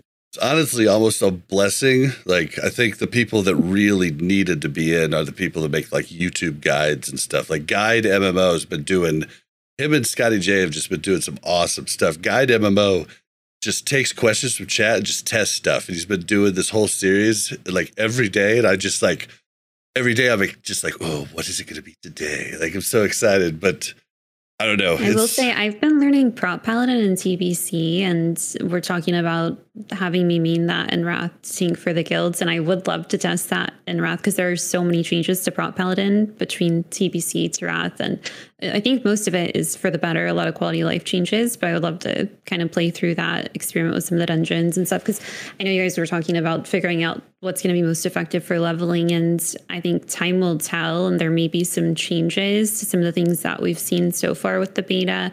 In TBC, we did a five man dungeon cleave, and we're thinking about doing something similar for Wrath.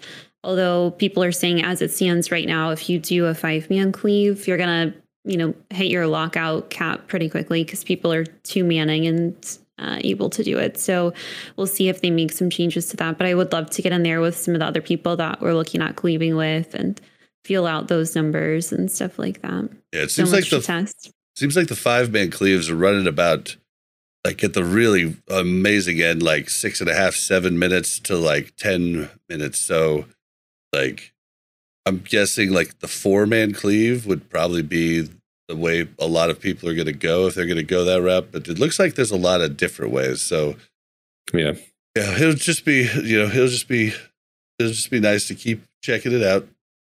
Um, all right. So the next thing, I don't know if we really want to talk about it, but it's just, uh, it's kind of like the thing they did for TBC where, uh, Taryn Gregory talked about, uh, creating the Black Temple and all of that. This is a de- developer behind the scenes, uh, video called Building Azeroth Northrend. And, uh, I'll I will link it in the show notes uh, for anybody who wants to check it out. But did you guys check it out at all?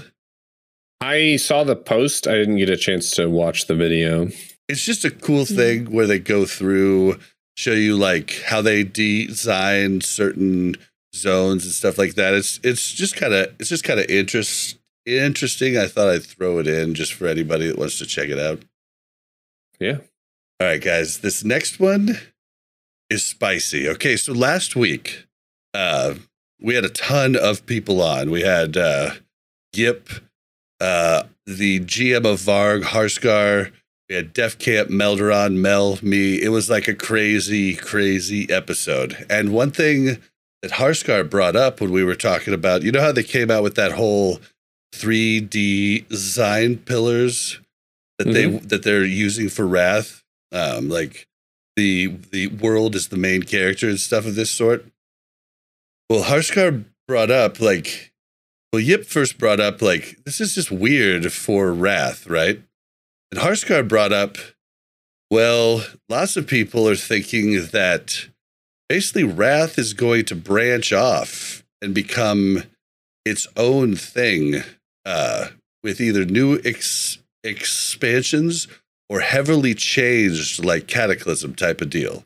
And this next piece of news kind of makes that seem even more of a reality. So so Blizzard Entertainment uh basically has has acquired the Spellbreak development studio Proleti I should have looked out how to say this. Proletariat. Proletariat.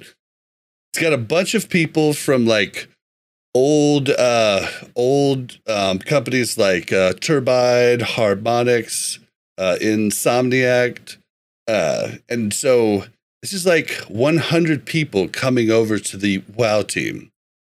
So a ton more help on WoW. They don't specify classic or retail, but this could mean that after Wrath, we're looking at a whole new timeline that's in a classic feel. Yeah. I don't know. Tinfoil hat. Like it sounds like how would you feel? Like even Melderon said, if that was something they did, I would probably come back for that. Like, how do you feel about them basically, you know, you keep there's retail people, like they can have their game but we like branch off to a more classic type of environment going forward. How would you feel about that? I'll let Silver. Do you want to go first? uh, yeah, I will. I will say I I can see you know hope for that in that post. I can also see there's I guess time will tell if that indicates that we're moving in that direction. But I will say I think for the most part I've heard so much from the classic community that Wrath for them in a lot of ways was the highlight or the peak of all of their WoW expansion experiences. And for those of us who have all played through these classic expansions, I think there's a little bit of a sentiment of this is almost like the final stop in that journey, but we don't want it to be the final stop, right? So that Definitely. conversation of what comes next and what does that look like? And I think there are a lot of opinions about that. And so any prospect that there might be some additional team members coming in or, you know, these big things could be happening. I think that's exciting to think about and what that could look like. I think it's a conversation worth having because I do think feedback sometimes does help shape the directions that we move in. And I remember when they were officially announcing Wrath, they did say, you know, we'd love to hear what do you guys want to see next. And so I do think it's worthy of having that conversation, even if we know that's not necessarily what they're working on just yet. Who knows? But yeah, I, man, there's been, I feel like of all the ideas with like what to do after Wrath, the one that I tend to lean towards and the one that you hear a lot of people just like they just throw it out there. They're just like classic plus. Um, this idea of like you know start back even like start back in vanilla or you know whether it's starting there or starting off of the end of wrath like give us new content in the like in the systems and in the game as it was. And if this is if that's where this is going then i think there's going to be a lot of very interested people. Um it's hard to know how well it'll actually end up being, but I do love the idea of uh, hey, we've like we've played through vanilla, we've played through TBC, now we're playing through Wrath. Why don't we go back to vanilla? Um, and you know, we messed around with Season Master, we did all that stuff. But what if we like what if we just add new raids? What if we add new dungeons? What if we adjust talents? What if we basically take this like base game and the systems within it that everyone likes and we change it and try to improve upon it. And then from there we like continue that new journey um and sort of like a wow to base but like with that framework of what we got back with original vanilla. Like i think this is all like massive speculation way out there but everyone talks about Classic Plus. I feel like every yeah. I go, I watched a lot of different Classic streamers, um, people who play really hardcore, people who play really casually, and there's so many people. Like it just gets brought up all the time. Like Classic Plus, yeah, obviously, like that'd be fun. We don't know what that means. Nobody knows what that means, but why not? Like try it out. And I think that would be if that's where this is going. Um, it will at least be really hyped up and I think a lot of people will be really interested Definitely. in it. Yeah, well, this that's that's what like when I saw this news, that's what makes me just go, "Holy crap!" Like that amount of people is a huge upgrade to the development power of that studio. And a lot of the people coming over have a ton of different experience in other games too, other MMO games, and so. I don't know. It could be really cool. And it's like, you know, hopefully like they have a lot of old school WoW players coming over in that crew. I'm hoping, you know, like get the There's a good chance, yeah. Get the boomers in there, guys. Get them in there. But yeah, it's, it's I mean it just sounded interesting to me cuz like they had said that and I was like, "Oh. Yeah, the three pillars kind of do make sense for like them developing that for future stuff. Like it doesn't make a whole lot of sense for just Wrath to come up with this whole ideology. Mm-hmm. So I thought that was a, a really cool, cool thought. So yeah, I don't, I don't know. Oh, anybody have any more? Like, I mean, if you know, if it was done right, like you would want stuff added into Azeroth, right? Like, I think like yeah, Azeroth, I, not like we're going to Outland, you know, but like right, Northrend right. is kind of Azeroth still. You know what I mean? Like, yeah, it's on the map. you could see it. Like, my question would be: Are we? Is it like uh we're level eighty and we're moving forward from there, and that's what they're planning on, or is it more like, hey, we run the course of Wrath, we're going to go back to vanilla, but it's not vanilla. It's you know level 60 it's similar stuff you know but we've adjusted talent trees. We've adjusted some of the classes um, there's new dungeons there's new open world content that you can now access um, there's new raids and af- at the end of that we're going somewhere different. And maybe that's how this like classic plus thing like that to me is you know part of it is the unknown of like okay what would be the next expansion after that if they decide we don't want to do a tbc we want to go somewhere else? Like that's way out there but very exciting in my mind that they could even consider doing that. Yeah i think i've been i think it could be either one could be the idea they have but just thinking about them like actually going forward and the timeline branching off to an alternate world sounds kind of pretty neat to me like, I really do think that like one of the biggest failures they did was not including the old world in, you know, the new stuff. But then if you keep adding stuff to the old world, you kind of have to tear up other parts of the old world, making the leveling process different yeah. for someone starting out. But at this point, I honestly think that's okay. You know, if you have different seasons of mastery run at different times for different people that want to relive that. But I think keeping everything in Azeroth is kind of neat and just changing things like the the world changing, you know, like could be a cool thing. Like now, oh, this whole this whole part, this whole zone's been taken over by this new threat, you know, and now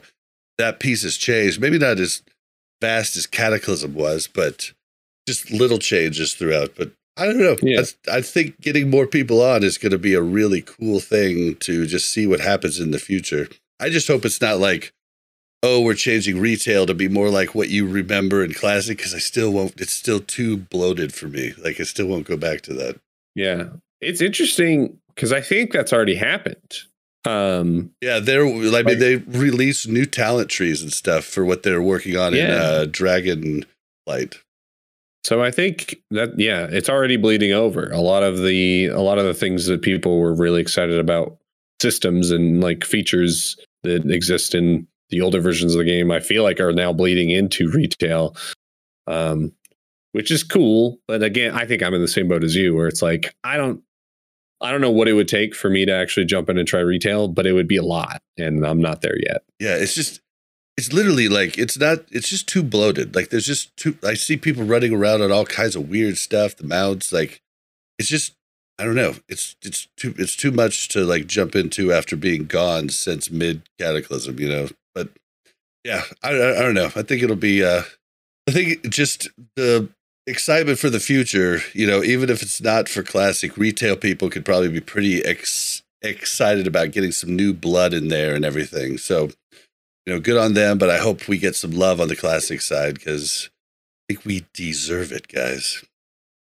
All right. Any last thoughts on that before we move on? Everybody good? All right. I'm good. Yeah, we're good.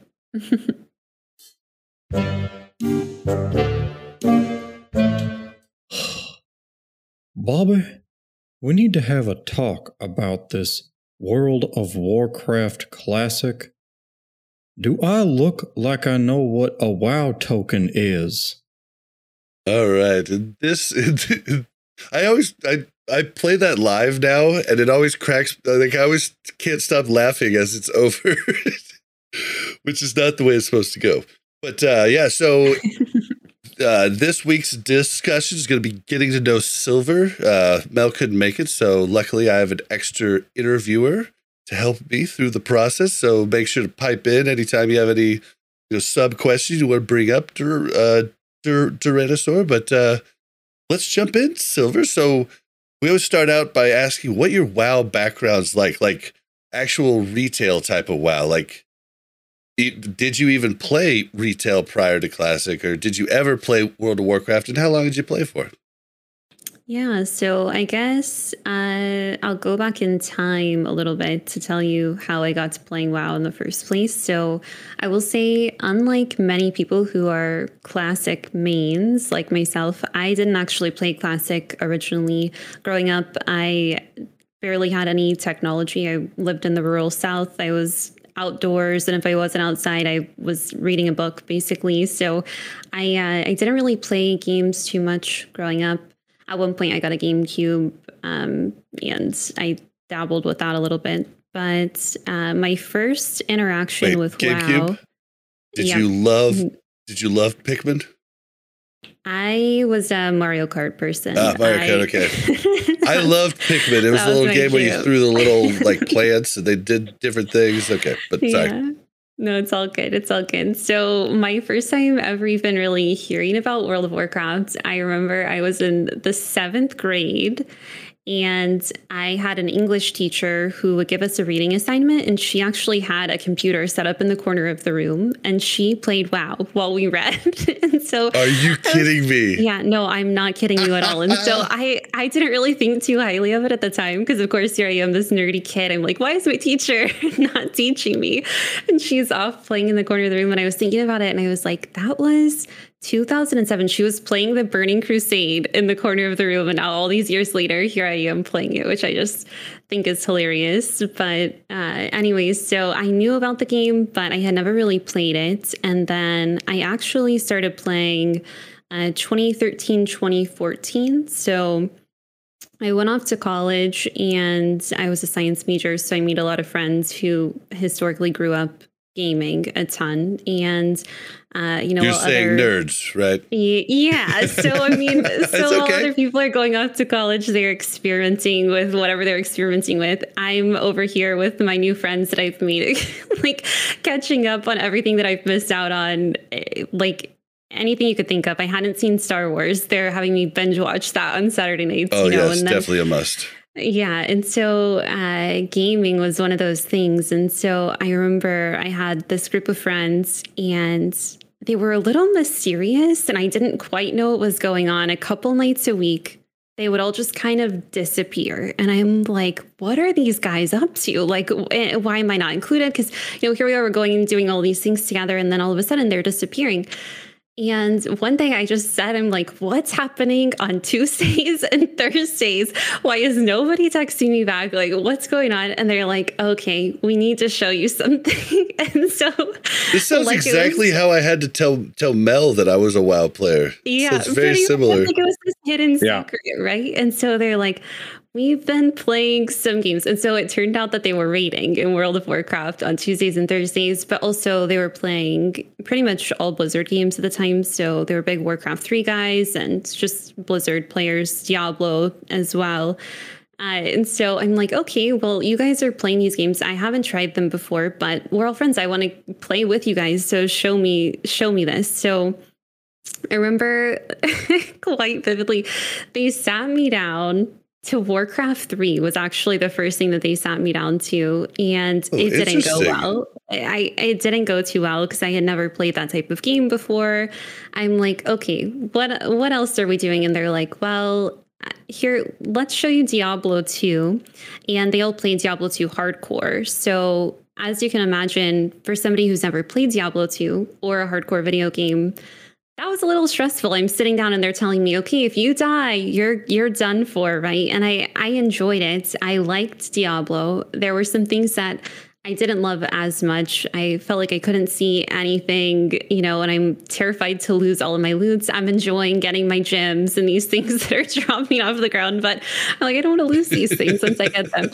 And so uh, you didn't even like half of them, you didn't even know what they were. You're just like, yeah, I just no, I had no idea, but I, I like this and the sounds and all this. Right, it was just fun, you know. Uh, so, anyways, I'm like, okay, so what else are you guys playing? And and WoW was that main thing, and so that's how ultimately I started playing WoW. I made an account to start playing with all of my friends, and this was yeah, 2014. So this was.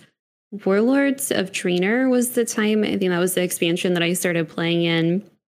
So maybe not the best time, I guess, to come into the game as a new player, but uh, I I kind of instantly fell in love with it. So at first, I had I think a hunter was the very first tune that I played, and I didn't quite know the full scope of the game. I was I remember we were all in voice, and I'm off in Elwynn Forest, you know, picking flowers and exploring while they're doing their raids and uh, they all had alts that they were leveling at the time. So we all kind of started playing together, and I liked playing Hunter, but it it also wasn't the right class for me. I feel like in the long term, and so we all started leveling up.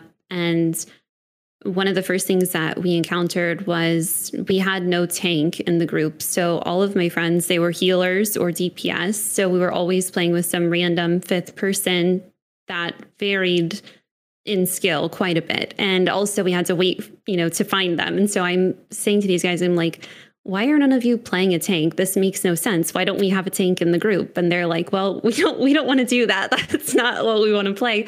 I said, okay, well, I'll tank for you guys. And they're like, yeah, okay, sure you will, Silver. You know, because here I am, a new player. I don't know the first thing about that, but I'm like, how bad can it be? I can't be as bad as some of these random people that we're playing with. And I probably was, to be honest, because I was a new player. But That is that's how- awesome. yeah, so that's how I started playing a Death Knight, and then that became my main all throughout retail. I fell in love with it, and that's what I played until I started playing Classic. So It's it um, sounds like you had some really good friends because I was just telling you, a lot of men try to get their girls, you know, like their girls, like either their girlfriends or their girl actual friends, you know, like would always try and stick it with healer, you know, like it seems Yeah. like the uh yeah.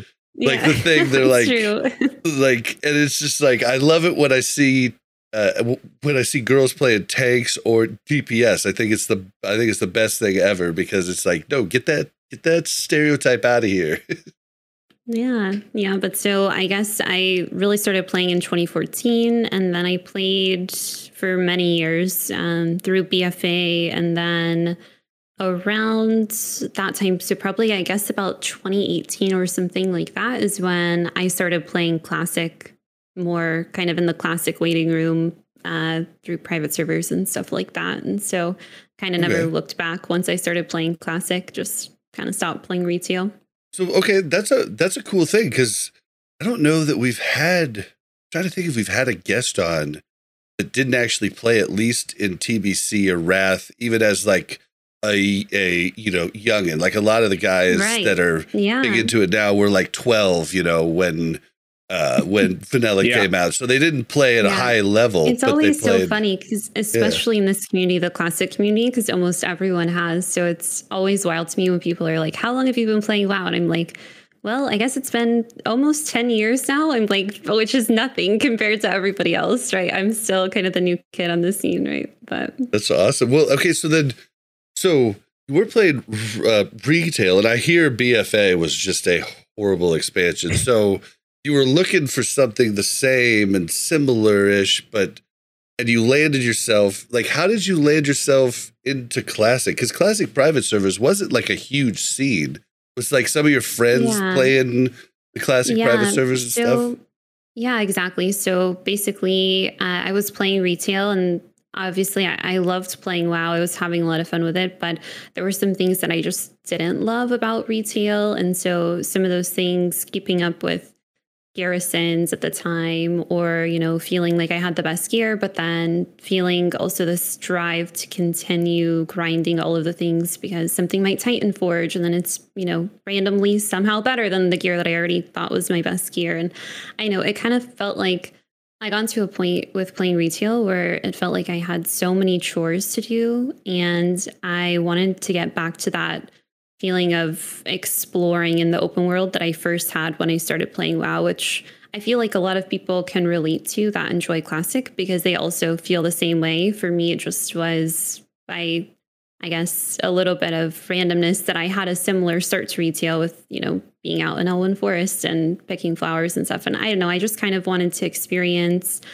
uh, a world that felt a bit more connected. And so, in describing these things um, with the people that I was playing with, my guild members and stuff at the time, some of them were involved with classic private servers. And so they were like, sounds like you would kind of like classic. And so that's how I got turned onto it. And then once I tried it, I was like, yep. I do really like this. This is the version of the game for me. And then I truly just never logged into retail again. I seriously just kind of dropped it and, and moved on to Classic and was in that waiting room with everybody else until Classic officially came out from Blizz. So it was exciting when that hit. And then every expansion since it's been my first time experiencing those releases. And that has been such a cool experience to have that classic launch and had been you know looking forward to it and then tbc and now with wrath this will be my first time moving through it which is a really really fun thing Yep. Same with Duraratosaurus. This is going to be his his own first time going through it. Like he just saw the Warlock summoning stone for the first time today. Yeah. I was watching. He's like, "What's this?" Have you have you seen that thing, Silver? I don't think so. So I've been kind of watching the beta streams, and I also, it's in a sense, it's like, I know it sounds so silly because it's not a spoiler. And I did play through some of the zones in retail, right? But it's like, I'm kind of also waiting to experience it Yeah. myself too. So I don't think I have seen that. Mm-mm. She might. I mean, it could be something that's in retail, but basically, Yeah, I know. Locks will create a stone, and then from that stone, it's just like a dungeon summoning stone, like other people in the raid can summon, and you can summon right into like where you're at in the instance and stuff too now. So the Locks don't have Yeah. to do all the summoning. They create the stone, then they're like, "All right, job's done." You know. That's awesome. Yeah. And the stone just like comes up out of the ground and it's just like it looks like I don't know. It, it's sort of I think like a mini like red a- dark portal or something. Yeah, it's very strange. It happened today, and I was like, "What is this?" And they're like, "Oh yeah, this is a new thing." And I was like, "This is ridiculous. I don't know what's going on." That's So, awesome. yeah. yeah. discovering stuff like that is so fun. There are always so many little little things to explore. So I think it was 2017 BlizzCon when they first announced they were going to make Classic. I think it was 2017 BlizzCon. I think Maybe. so. But uh, yeah, I just wondered if maybe that like got you excited because that's the first time I was like, oh well, I'm gonna try. I'm gonna try that again. Little did I know I'd make a podcast about it, but but yeah, like uh, yeah, I was just I was just curious, but um. Yeah, it was before that official, like before. the Wow. official Okay. So announcement. okay. Yeah. Cool. So you were What, like, uh, yeah, I was gonna. I, I mean, I don't know how much we want to dive into private servers, but I'm curious which ones you Okay. played on. Yeah, dive in. Yeah, so uh Elysium light which also Light's Hope. Um I don't I don't think I ever officially played Nostalrius or like played it for long if I did. I tr- Yeah. I'm trying to think back and it's it's also hard for me to think back because I'm like I guess I could ask my friends that I was playing with. Yeah, yeah. Definitely lights Don't hope worry, Lysium, Mel's yeah. the same way. She's like, did did we do Sarth three drakes? I'm like, yes, you got the mount. Yeah. I, also, I also try to remember what I played on those private servers in Classic. I I think it was Rogue and maybe a little bit of Beast, but I don't know. It's like so distant in my memory. Yeah. Those are yeah. Those were very good time. Like I feel like if you were gonna like dip your toe in it, those are great servers to be able to jump onto. Yeah, they were, like so much yeah. fun so much fun and then i had a lot of the experiences that people had initially i feel like but having friends that were playing and we're going through stv and we're like actually fighting our way through stv and classic on those servers like it was just so much fun Oh man, yeah, dude. Uh, phase two, never forget. Uh, but so uh, okay, so um, out of the expansions you have played, what is your favorite so far? it, it's tough to say. I so I mean, classic, like I said, was such an exciting thing for me, and I feel like um, I'll always have such a fond place in my heart for just classic lunch. But moving into TBC was a lot of fun because that was the first time that I had a large community of people to play with. I knew some people in Classic, and I obviously met people through Classic, but I started streaming midway through Classic. So once I got into TBC, there were so many more people that I knew to play with, and that made for such a unique expansion and experience, just having people to level with and uh, doing all of those things. So I will say, uh, you know, I haven't played TBC throughout. It's had its ups and downs. I, you know, I played Season of Mastery for a while and I stopped playing TBC because I was all in on Season of Mastery. Um, but Well, overall, in phase one was pretty rough, right? I mean, yeah, right. So I, I had such a fun start to it, and then the guild that I was in disbanded, and so that kind of played a role too. But I know overall, I've had such a good experience with both classic and TBC. I have a suspicion that Wrath will end up being my favorite uh, once I play it, just because I've heard people speak so highly of it. But it's also, my favorite. in some ways, it might be copium, but I feel like one thing that was unique to Classic that I feel like wasn't there as much in TBC was a connectedness of the community. And so while I think Season of Mastery was such a cool thing, I do feel like in Classic, everyone that was interested in Classic was playing Classic in a lot of the same places. And then moving into TBC, there was a little bit of a division between people who main TBC and then went on to main season of mastery content.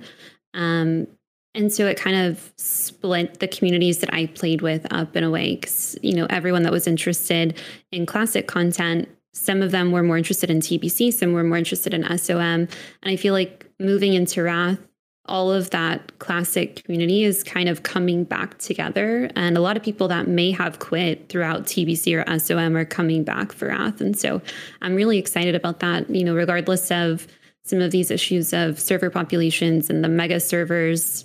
The bright side of that is everyone is playing together. That's why when we were talking about where we're playing our tunes, it's like, yeah, you're probably on, you know, Faerlina or Benediction, and we could Mhm. group up together, which is such a cool feeling because I feel like that wasn't always the case at different points of, you know, TBC. So it's an exciting time heading Yeah. into Wrath.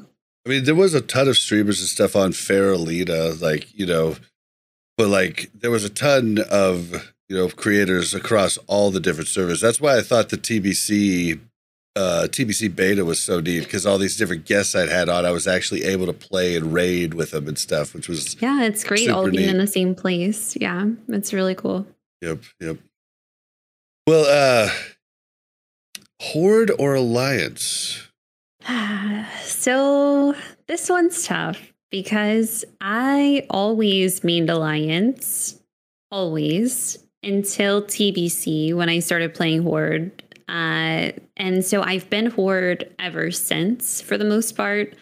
I will say at the end of the day, I feel like I am an Alliance main deep down. I don't know what it is. It's just that was the first thing that I played in WoW back in the day. It just it feels it kind of feels right. But I do main horde for the most part nowadays. So I play both. And I, I will say I feel like it's important to play both Horde and Alliance. I feel like some people just, you know, anybody that's really passionately on one side or the other, you've had the experience of playing both. So I guess I'm still in that experience. I've played Horde for all of one expansion, so I won't quite say that I'm a Horde main yet, but time will tell. We'll see. That's fair. I mean, mud huts and you know everything's so stinky. Okay, and like you know, I like in, I like nice. I like indoor plumbing. You know, so I'm a alliance. Did you ever like go on vacation? You're just like hanging out in like a bungalow. It's just it's nice. It's a good time. It's true. It's Uh, true. yeah, I played. I mean, I played. uh Like I played Alliance in original vanilla. Then TBC through Kata, I was Horde. But the only way I was able to get Mel to go Horde, starting in TBC, was because of Blood Elves. So, do you play Hmm. any character besides a Blood Elf? I so yeah, I've memed orc Oh, until good, recently. good, yeah, good, nice. Yeah, so I've been playing as orc.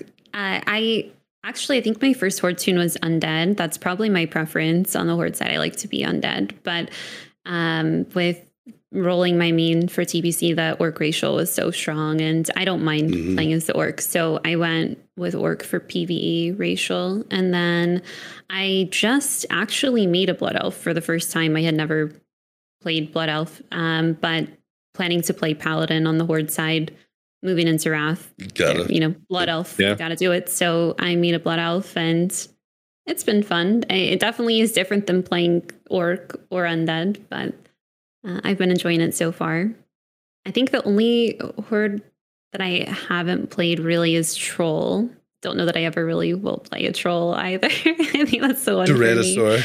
I love my trolls. I yeah, we'll Female let you- troll is we'll best. let you have the female trolls. You, you that's She's all you beautiful. use, oh, we used to have this guy in our It's just- guild that played a, a female dwarf, and I was like, God, you're ugly. And he's like, If you tell me I'm ugly one more time, I'm leaving raid. I'm like, Oh, you're so it's pretty. not even it's not even that my issue with trolls it's so specific but like in classic being a plate wearer and then seeing these trolls wearing their plate boots and their toes are sticking out of them still it's just just didn't sit well with me and i've never been able to Oh. forget it so The troll feet, come on. yeah the feet They're so know. good. They're amazing. Oh yeah, I'm I'm I'm not super super hard into either of them. I've played them both, you know, but I gotta like try and like try and be alliance, you know, you know, a little bit over the top on alliance, just because you know that's what I'm playing now, and uh you know all the horde bias. You know what I'm talking about. Horde bias. Ew. Oh, You're now getting- now you're that getting your racial. alliance have good racials, we're gonna need to take them out of arena. Okay. Mm-hmm. Mm-hmm. Oh, I guess. I mean, yeah, you- you got a point. So all of a sudden they just start talking about. It. I was like, honestly, racials probably should have just been out of arena from the you know TBC start. You know, I do think it's a good a good change, but I'm just like, why are you thinking about it now? You know, it's like after I've been waiting with all my human characters for this entire time, why now? But yeah, you that's had all right. perception. Come on.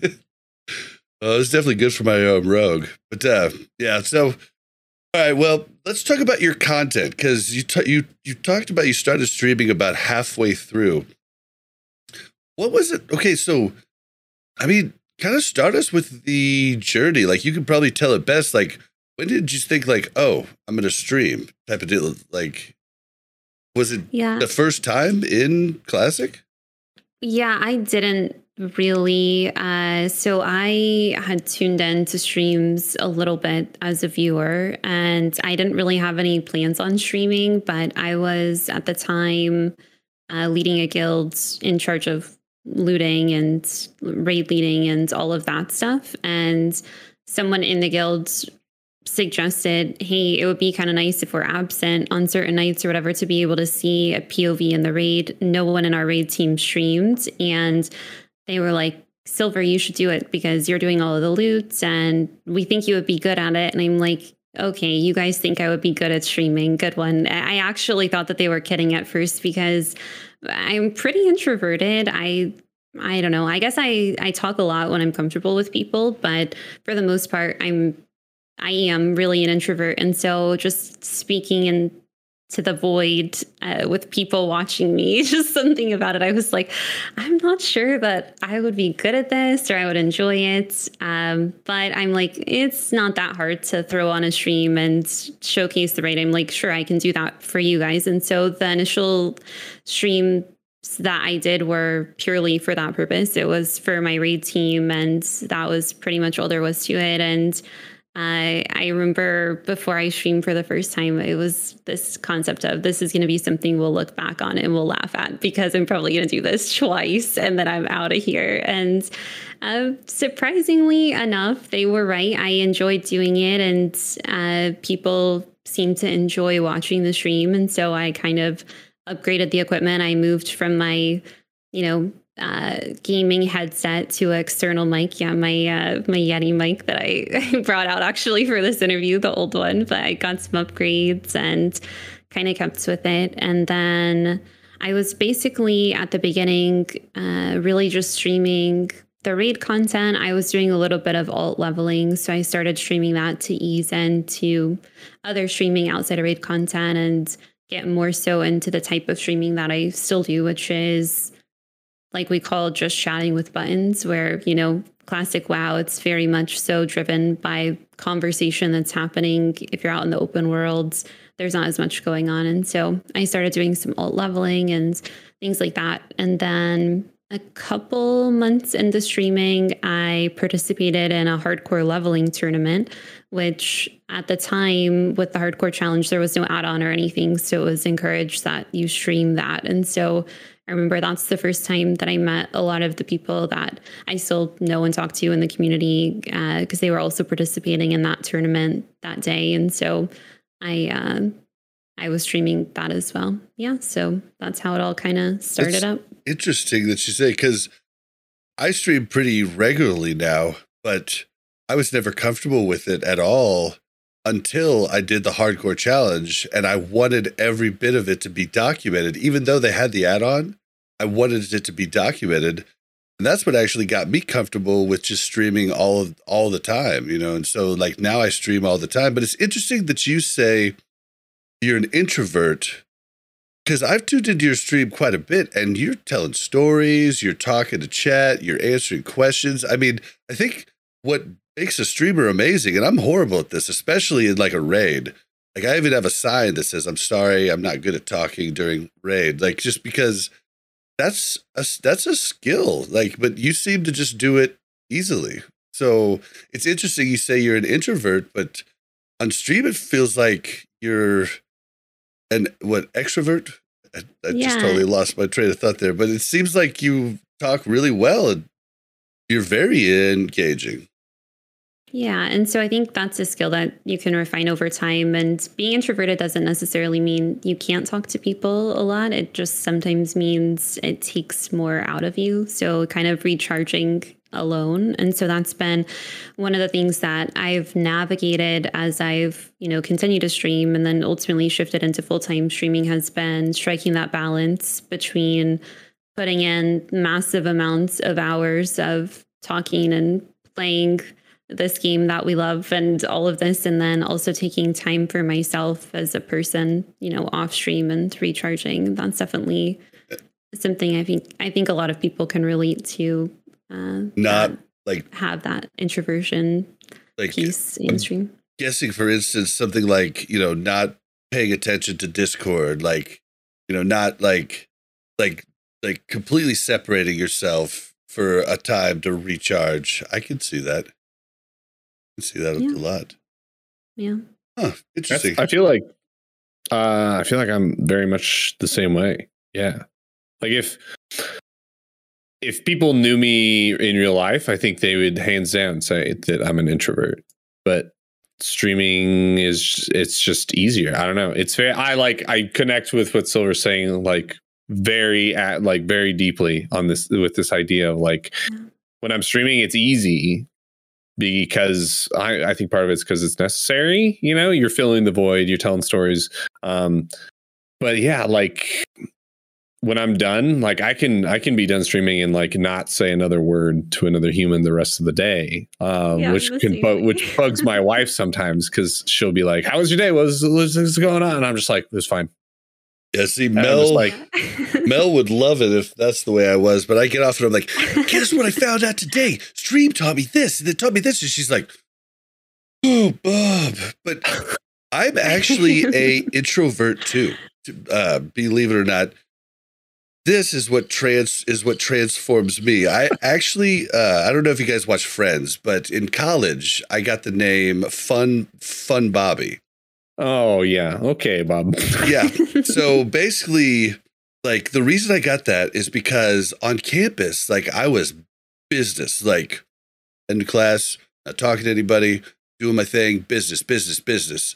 Like that was that was like college for me. So people who met me at a party where I was like swinging my boxers in the air, you know, the night before, and they're like, "Bobby, we had so much fun, dude. We met last night." I'm like, "Yeah, hey, just keep keep walking." You know, like I'm a I'm actually very intro introverted without alcohol. It's it's uh I'm like Dr. Jekyll, Mr. Hyde, but yeah, so I definitely do get and what's funny is like when we're doing Sunwell, I don't drink during like us doing that because like, you know, it's a hard a hard raid. So like I'm even more so introverted. I'm like, uh, what? Okay, no, uh, concentrating. So it's so it's so funny to see people pop in and be like, "You're so different."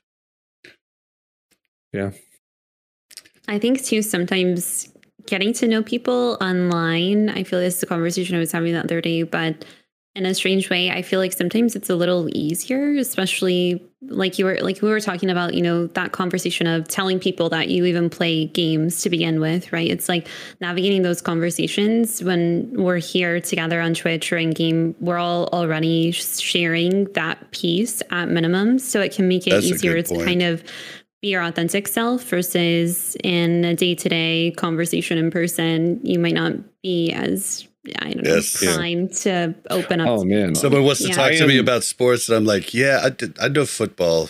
That's it." Except, except the Chiefs. Yeah, yeah, yeah. Yeah. I'm like I'm so bad at small talk in in real life. Like I could be at like a party or at someone's house and it's like a mutual acquaintance and like I'm just to I'm to flop. It's to be bad. It's to be bad for both of us. Um but then on stream it's like yeah, I'll we'll talk I mean we talk about all kinds of like when like random topics like we'll go off on tangents and just like dive into weird things and like it's so it just feels easier and smoother and i think yeah to silver's point it's just like everyone that's there is there willingly is like coming by to like see and chat and like ask and, and like engage with you and it's a much different i think feeling than like kind of being stuck in like an area in like a room with someone yeah Well, now I have a different question for you. Now that both of you guys have streamed for for a bit, because l- let me set this up. I started podcasting about five years ago.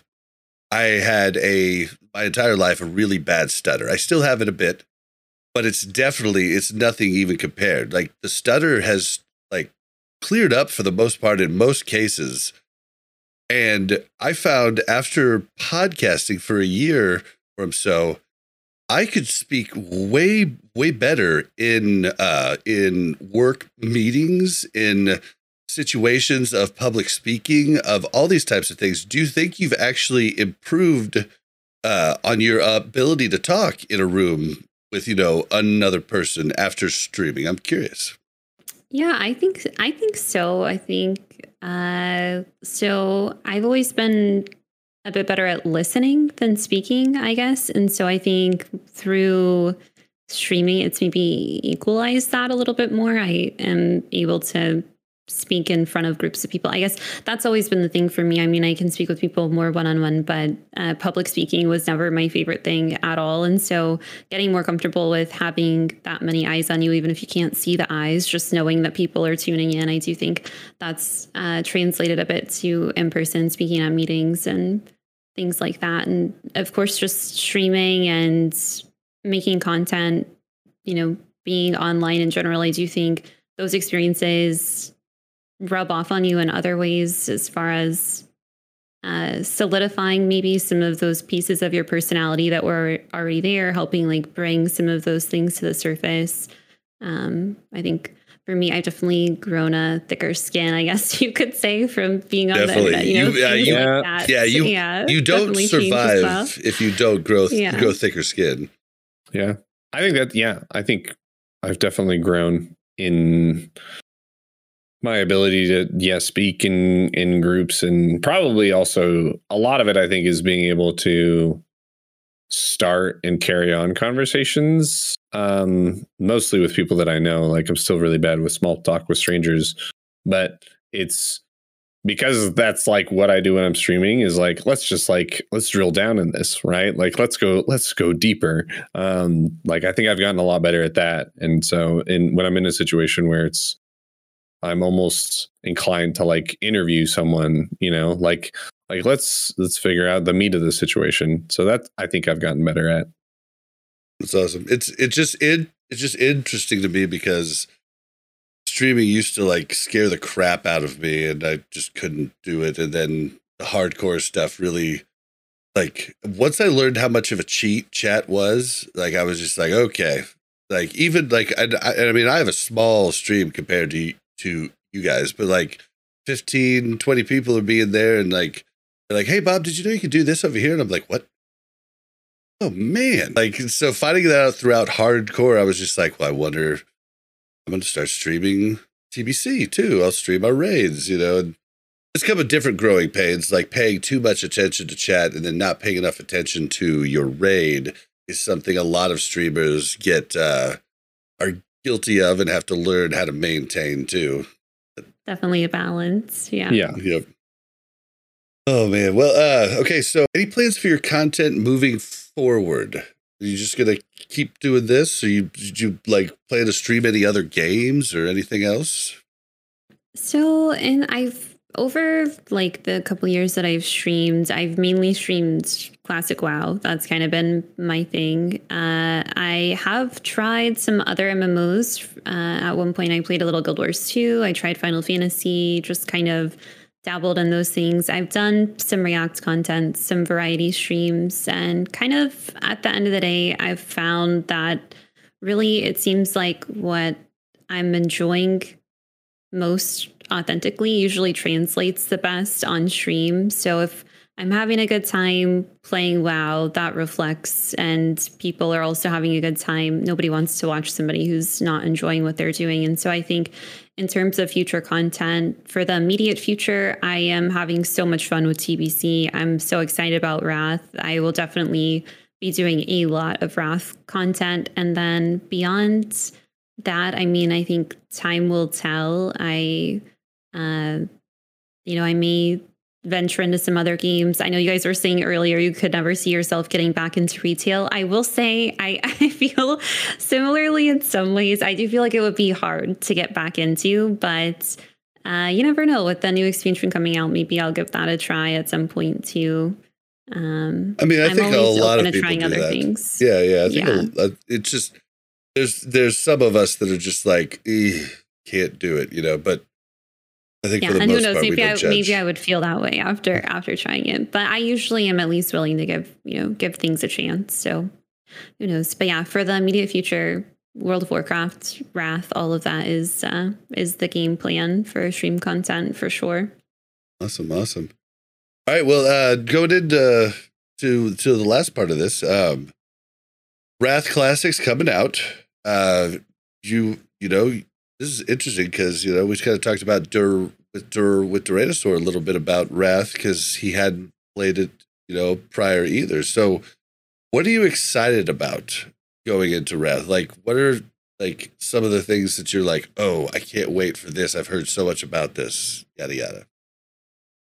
So I think I I touched on it briefly, but that idea of people kind of being in the same place and coming back together, I am really excited for that. The community standpoint. Um, outside of that, I am excited to try tanking again. So I was tanking all of Classic, and that's what I did in retail. I moved away from that in TBC, playing as a Warlock. So I'm excited to try Prot Paladin and kind of stepping back into that role in these new raids that I haven't experienced. So I think that's going to be really, really exciting.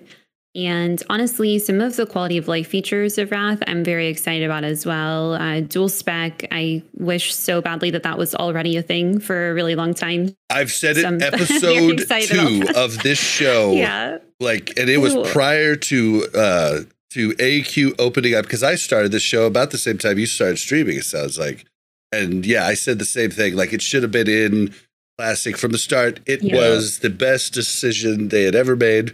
Sorry, I don't want to get on crazy, but like I'm a crazy No, man I, about I dual feel the same way. Yes, I feel the same way. I say it every single week when I'm respecking for PvP, PvE. I'm like, give me dual spec. I'm so ready for it. So, uh, definitely some of those quality of life features I'm excited about as well.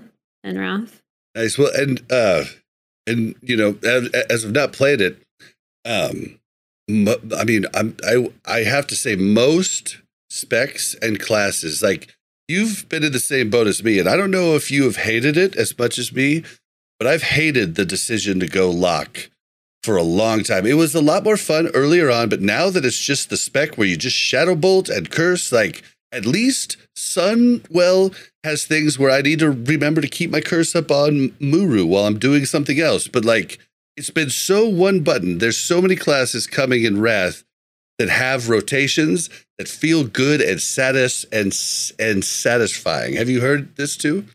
Yeah, and I, I also think one thing that excites me a lot about Wrath is people have said it becomes a bit more about the player and not the class. Whereas you've had these classes like Warlock that were just king, regardless, you know, one bolt like one button shadow bolt spamming Andy is still gonna Mhm. outperform, you know, a different class or spec in some cases. I feel like I've heard that in Wrath. The class balance is a bit better. And so if you have a good player who is playing a class that may be a bit more complex, they will still outperform, you know, some of these other things that have historically been better. And so I think that's exciting. I love to see more colors in a in a raid and some differences in the class composition. And I'm excited to see how that all plays out in Wrath Raid comps and what ends up being, you know, top, if anything, or you know, if every raid will look different and who's performing the best.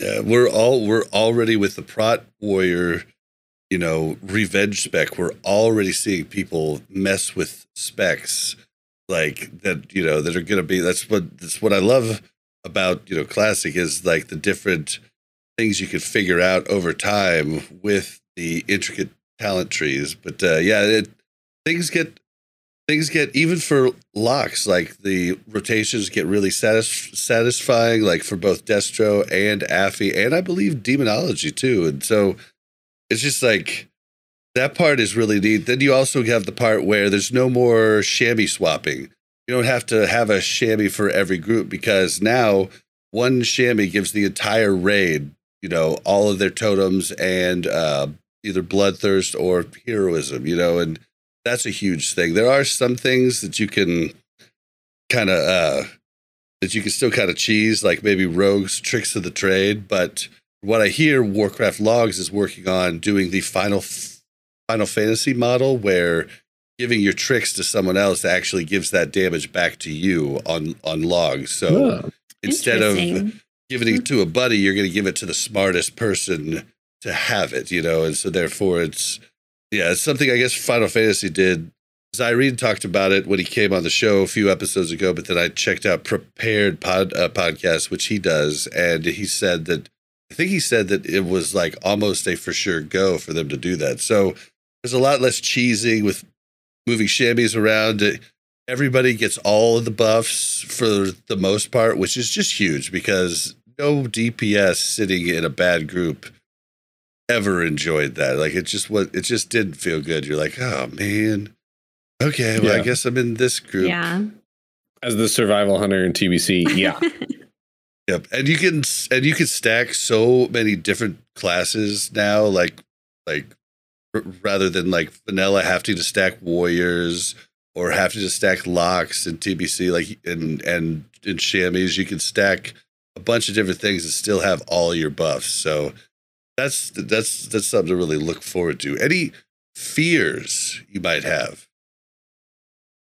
Uh, I guess I feel like a bit of a lack of preparation in terms of resources. I know that's been a big conversation, how much everything is going to cost once Wrath gets here. And I do feel like I am a little bit behind from that perspective because I, I, haven't been playing TBC, all of TBC. Like I said, I took several months off playing SOM, and I have also split my time across multiple toons. So I don't have this one main with thousands and thousands of gold that I'm going in and planning to work on first. And so I think just kind of figuring out how that's going to look and navigating that, I guess, when it gets here, but also, I guess, starting to realistically prep for that over the, next, the next few weeks, uh, getting caught up a little bit on gold and things like that. Um, yeah, I guess I think that's kind of my main thing. And then it is always just a little overwhelming when you're doing something that's new for the first time. So I just kind of navigating that transition of learning the content, but that's way easier nowadays than it used to be because there are plenty of guides and plenty of things and maybe maybe beta at some point you know can test those things out. So it's yeah. still overwhelming. Like i played at a high level in wrath pve wise and i got the beta was like oh god. So overwhelming. I'm like glyphs? Where do i get glyphs? Oh yeah i can learn dual spec when do you do that again oh yeah it's just all all these different things but uh, yeah, so you talk about not being not being ready with gold. So I'm sitting like in a good spot. I just keep gaining gold. Like even though I'm going to GDKPs, like I just keep gaining. I keep working the auction house.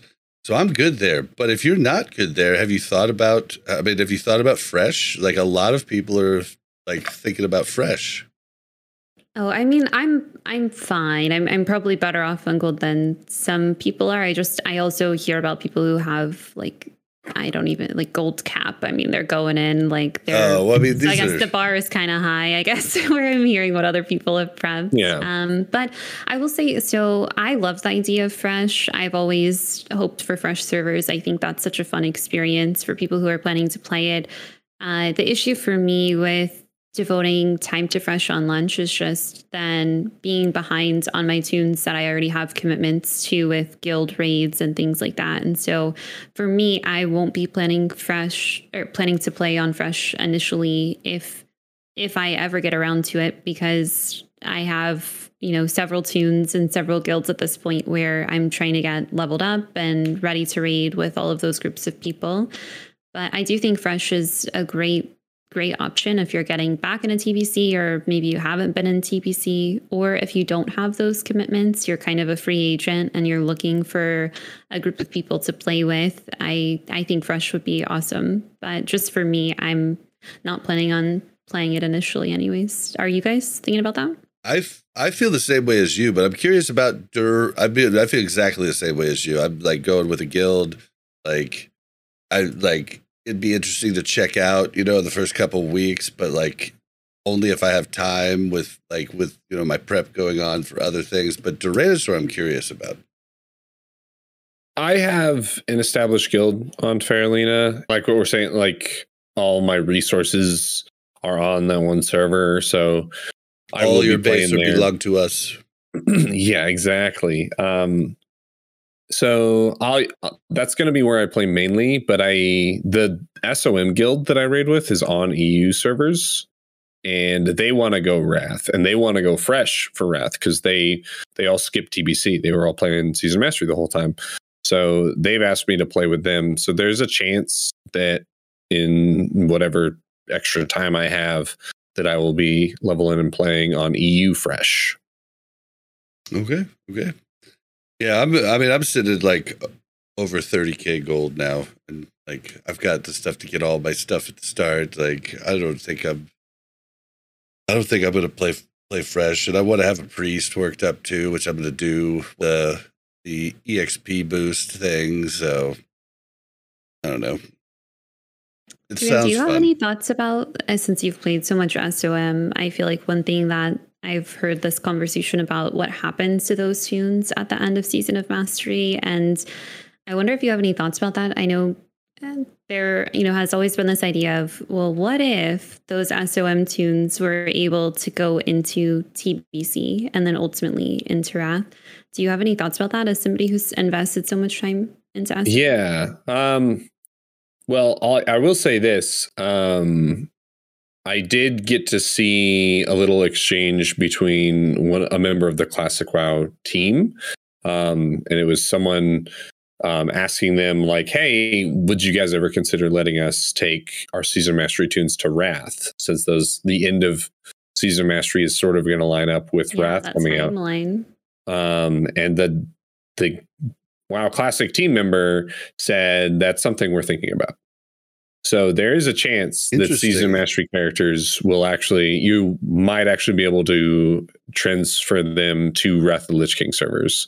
So maybe just completely skipping TBC with those characters. There were a couple of videos that, uh, like, a couple of leak videos that were suggesting that they might be moving in that direction too. And that's something that I've always been so hopeful for because I feel like even though I didn't spend so much time in Classic of Mastery my- in Classic Season of Mastery myself, I feel like there are a lot of people who have been playing that that want to come back for Wrath and just having that barrier to entry lowered a bit by having that toon leveled up a little bit, I feel like would help a lot of people get back into Wrath. So I was just curious if you had thoughts about that because it's not something that a lot of people talk about. I mean, I think season of mastery conversations aren't happening as much, but uh, I know Yeah. they've made so many changes with PVE to PvP transfers, these big server transfers, and kind of helping with that barrier to entry decreasing for people. And that's something I haven't really heard any updates on. So Yeah, I I mean I think it's fine. Everyone from like my guild that I've talked to about it, uh, it it doesn't seem like there's any downside. Like it doesn't seem like a a level sixty character from Season of Mastery is going to have any negative impact on like a on a Wrath of the Lich King server. If if that is something you're allowed to do, like I don't know why anyone that's you know currently playing on like Faerlina or Benediction would care if suddenly like a level sixty from Jom Gabbar or Shadow Strike shows up on their I server. think Like, most people wouldn't. The only the only downside to it that I've heard is people feeling a certain way about titles. And so if Yeah. you did the rank if you were more of a PvP person and you did the rank 14 grind and season of mastery and that might look different Season of than Mastery yeah, was- Scarab yeah, Lord or, or something. yeah, the bigger ones. But how many Scarab people Lord. actually did What am I Scarab Lord? Like On our Season of Mastery. So I was on my server. I think it was like I want to say it was like seven or eight. Still, like it was still Yeah, there were still a lot of people that were were on top of it. And yeah, got it but done. on Whitemane there were like forty to fifty. Like well, you had doing the way more people. yeah, but I was just but, but that's what I'm saying. Like, does it really matter that much if seven uh, people yeah, come is over? a drop in the bucket. Yeah, Yeah. Right. Yeah, it's hard to say. And then you can't please everyone, right? So it's worse like saying, okay, well, you can transfer them, but we're stripping away all titles and mounts, I guess, if you got those things in SOM, or Yeah. we just kind of Which, let it go. yeah. And then, yeah, I don't know. It's tough to say. But Yeah. it's cool to hear that they're thinking about it at least. It's interesting to I- hear that they're I was thinking about it. stoked, Yeah. Oh, sorry. So We'll I, see. I was just going to go on to say there are like we covered it here. There are their original blue post said season of of mastery characters will be moved to the classic era servers after season of mastery is over. Although I do hear there's one server that's pretty popping still at the moment is uh, White Yeah. Maid. Um, Yeah, I guess they, they like, moved everybody in there, and so everybody's in the one spot. Yeah, yeah. Classic Era's got uh, it's at, I fr- I think from what I've heard, Alliance side NA is the place to be. Like if you have any interest in playing Classic Era, which are the forever vanilla servers that are on the next patch, um, if you have like an Alliance character on NA, you can transfer it for like a fee. I think up until I think it's like up until think pre-patch it's- of I I don't know. I think it's over. Like I think Oh, is it over? Yeah, I think it's over because I was gonna do it, but then because like we covered it on the show, but who knows? It could still be open. I haven't Yeah. checked. I haven't logged in and checked. or you could level and play there if that's what you want to do. Yeah, but It's I think option. I think you guys are on to something better. I think allowing them to just move to a Wrath server is a good thing. Now, definitely not the fresh servers. I I really feel like the fresh Oh, servers yeah. should be held away from everything. But I agree. Yeah, Yeah, 100%. Yeah, let let those people have what they want. I feel like Fresh should have been in TBC, but um, plans Mhm. for the future. If You gonna, you know, you, you sticking with that uh, with uh, Melderon's old old guild, or do you have multiple guilds? Yeah, so um, at the moment, I'm still meaning my warlock in that guild. So, new guild tag, same group of people. Um, and I'm leveling up a prot paladin. So, I'm level 68 on the prot paladin and moving into Wrath. I may be tanking for that group instead of playing my warlock. So, if that happens, I'll um, maybe have my warlocks elsewhere, you know, free agent. I don't know what exactly yet, but uh, I have two warlocks now in Faerlina to play, and then this warrior that's over on Benediction that I'd love to find a home for and play as well. So heading into Wrath with two warlocks, a paladin, and a warrior. So that's kind of my setup for Wrath. I think it's a pretty solid lineup. It's gonna be your uh, gonna be your your um, mains then. So you're gonna you're gonna stick. You, you said you had a rogue. You're not gonna do any rogue. Rogue is freaking fun in uh, Wrath. Well, I guess it depends on that what we were just talking about. So I have a rogue and a priest from SOM. And so if those came over to Wrath, then I would play them. But I don't have a rogue uh, in TBC at the moment. So otherwise I wouldn't probably wouldn't play those. Yeah. but yeah, if they did classic season mastery to Wrath, I would definitely play priest and rogue as well. Then I'm just basically playing everything at that point. that might be too many toons, but Uh, Duris, are you gonna play anything like Wrath wise besides Hunter? Uh, I have an enhancement shaman. Oh, yeah, you talked about pretty that well earlier. geared. Yeah, so that'll probably be up there. I do really want to try out Unholy DK. A lot of people have been telling me they think I would enjoy it quite a bit because it's it's uh, like a, it's a pet class. Uh, they say that with how much I enjoy Hunter, there's a good chance it'll translate um, pretty well. So I am probably going to try that. I haven't even touched DK on like the beta or anything, so I need to at They least just- try to get a feel for it. They just came out with it. I mean, if you do nothing else, definitely play through the starting stuff of the DK because it's really neat. It's the first time they did it where, according to how far you are through the different quests, the quest area the quest area completely changes. Like it keeps Huh. like you're instanced in certain parts of it, which can be kind of a pain in the ass if you're working up with someone else and you get to the next part, you zone away from them. But uh, it's I mean it's a really neat uh, storyline, and when they first got into that type of stuff, that's another thing. Um, if you do end up um, dungeon cleaving, it is going to kind of like set you back because you don't get the rep like you did in TBC. And in Yeah. Wrath, you want to do the quest that gets you enough rep to buy the tabard, to wear tabards in any dungeon to to uh, work up your rep. But also on top of that, there's a ton of cool quests where you like interact with the Lich King. Like it instances you in the open world for different cut scenes. And it's a really neat change in the way they did questing that I always loved. So you guys might have to check that out too. But all right, well, I think that'll do it for uh for the episode, guys. Like this has been a good time. Anybody Yeah, have an thanks for having me add-on they want to shout out?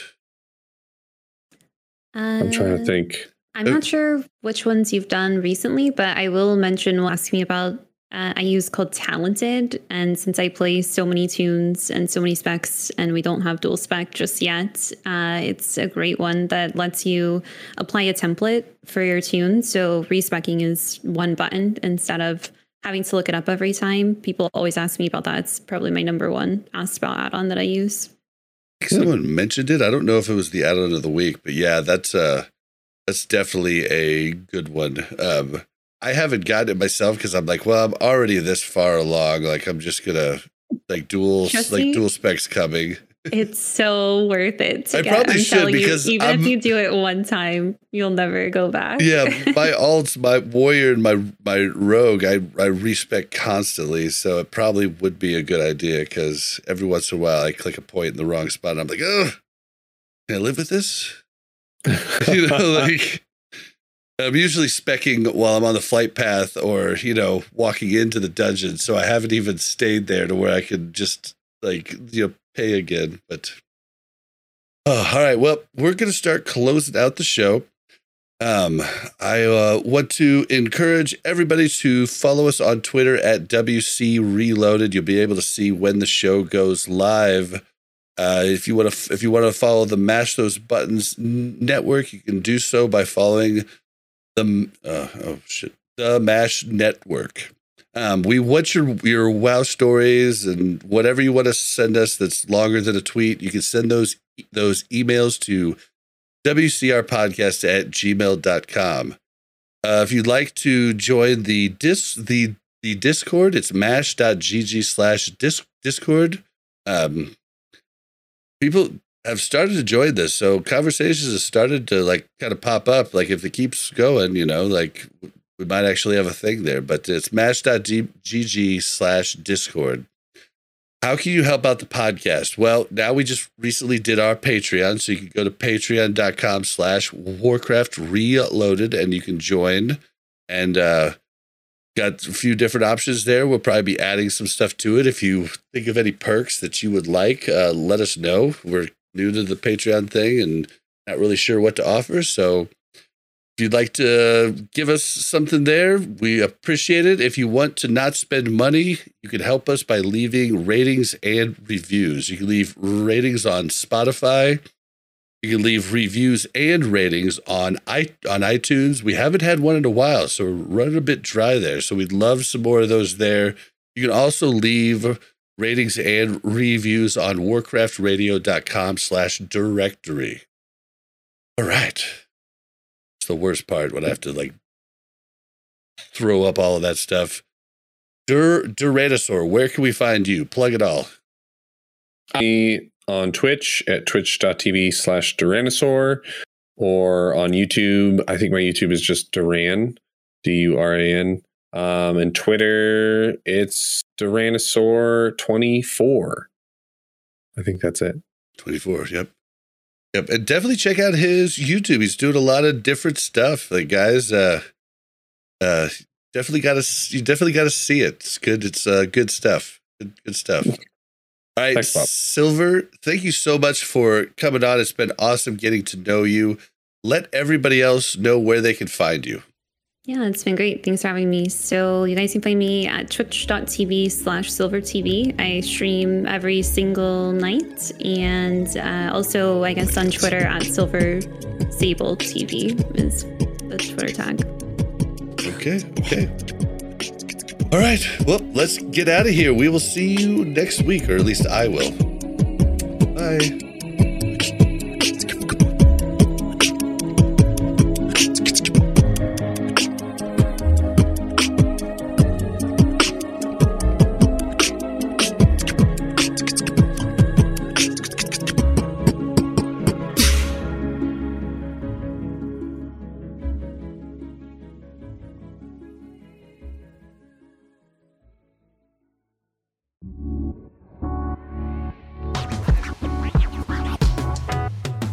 Thanks for listening to a Mash Those Buttons production. If you enjoyed the show, you should check out mashthosebuttons.com and see if any of our other shows might interest you. All of our shows are available on your podcast platform of choice like Apple Podcasts, Google Podcasts, Spotify, and more. If you enjoy our content, you can help support Mash Those Buttons by becoming a patron at patreon.com slash mash those buttons, where you can receive Patreon bonuses for as little as $1 a month. You can connect with Mash Those Buttons at twitter.com slash the Mash Network, facebook.com slash mash those buttons, or join our Discord at mash.gg slash discord.